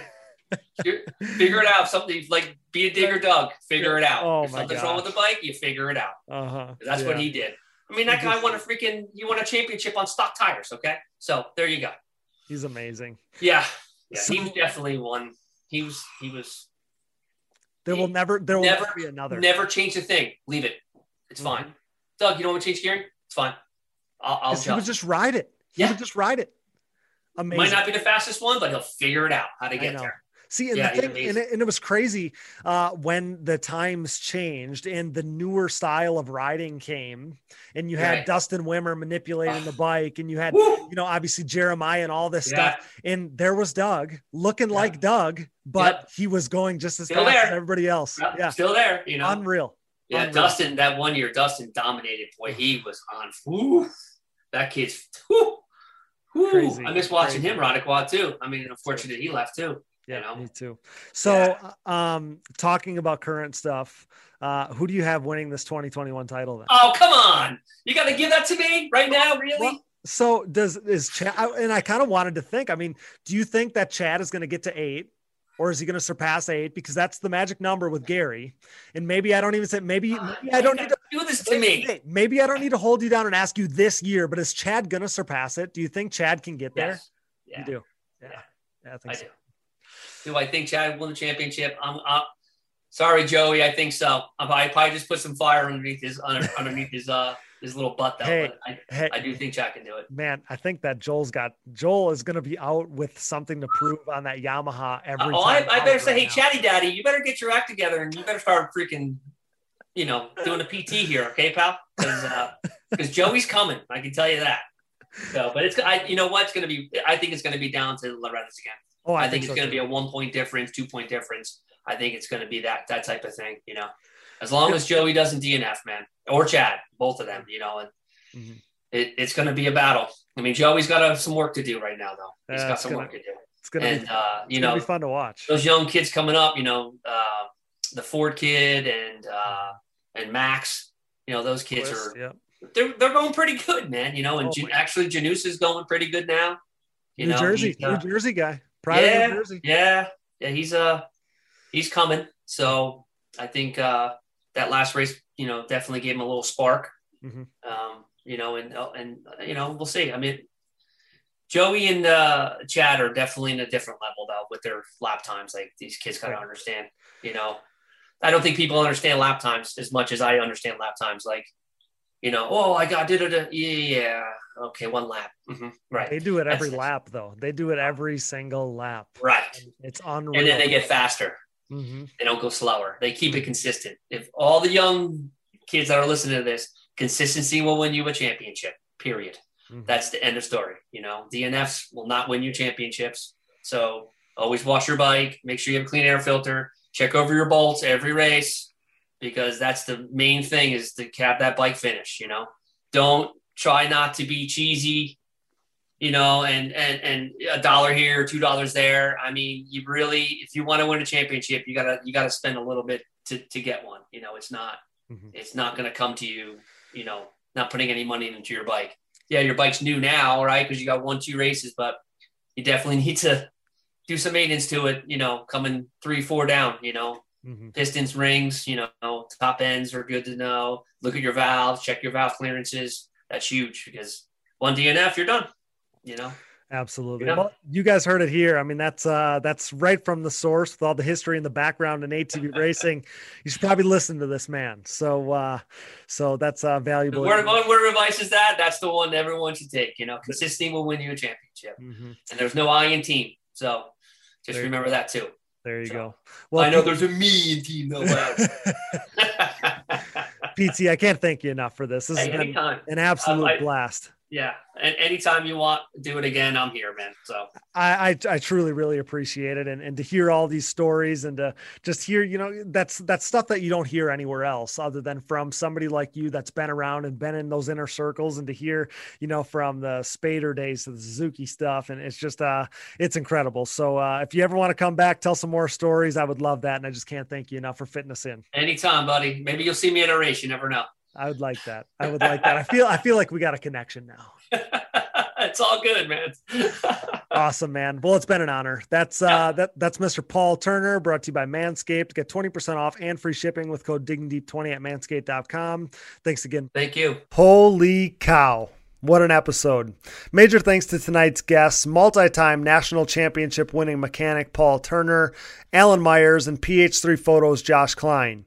Thanks to producer Dallas Jansen, my brother. Thanks to Brooke and AMA official Harv Whipple. Thanks to our sponsors, CST Tires, shop.csttires.com, Yamaha, thanks to Blue Crew, Valvoline, SSI Decals, DID Racing Chain, Namura Technologies, Bronco ATV and UTV Components, Launderville Steel Enterprises and Concrete Supply, Forworks Carbon, DP Brakes, Gript Gloves, Factory 43, Bikes Trikes and Quads LLC, and Manscaped to get 20% off and free shipping with code DiggingDeep20 at manscaped.com.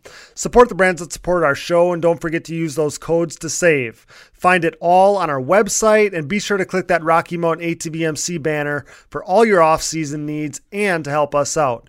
And most of all, thanks to you guys for listening. Our show merchandise, including Digging Deep shirts and hoodies, our new Quad Guys Get Hot Chicks shirts and hoodies, back-to-back national championship merch, and more are all available at shop.diggingdeepatvmx.com. If you're looking for another easy way to help us out, visit our website and click the Buy Me a Coffee button. This allows you to set up a one time or monthly contribution to help us out.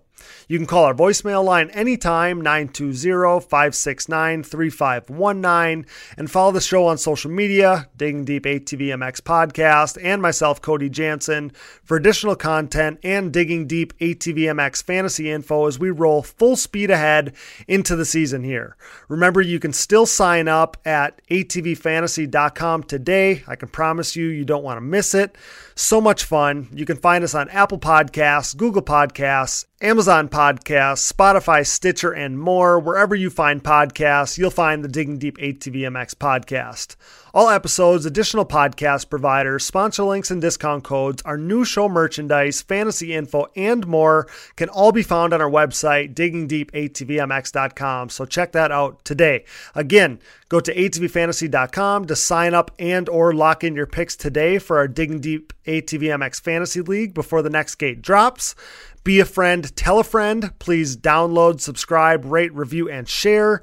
And with that, for Paul Turner, Alan Myers, Josh Klein, Brooke Catherine, Dallas Jansen, and I'm your host, Cody Jansen. Thanks for listening to the number one podcast in ATV racing, 2 million downloads and counting. Until next time, thanks for joining us and digging deep with the stars of ATV Motocross.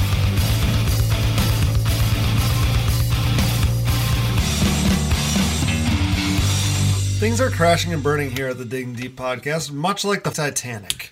Those guys were hauling ass for real. I remember watching Doug Gust, I don't know who it was, Steel City, running the same times Friday afternoon as James Stewart was on Sunday back then.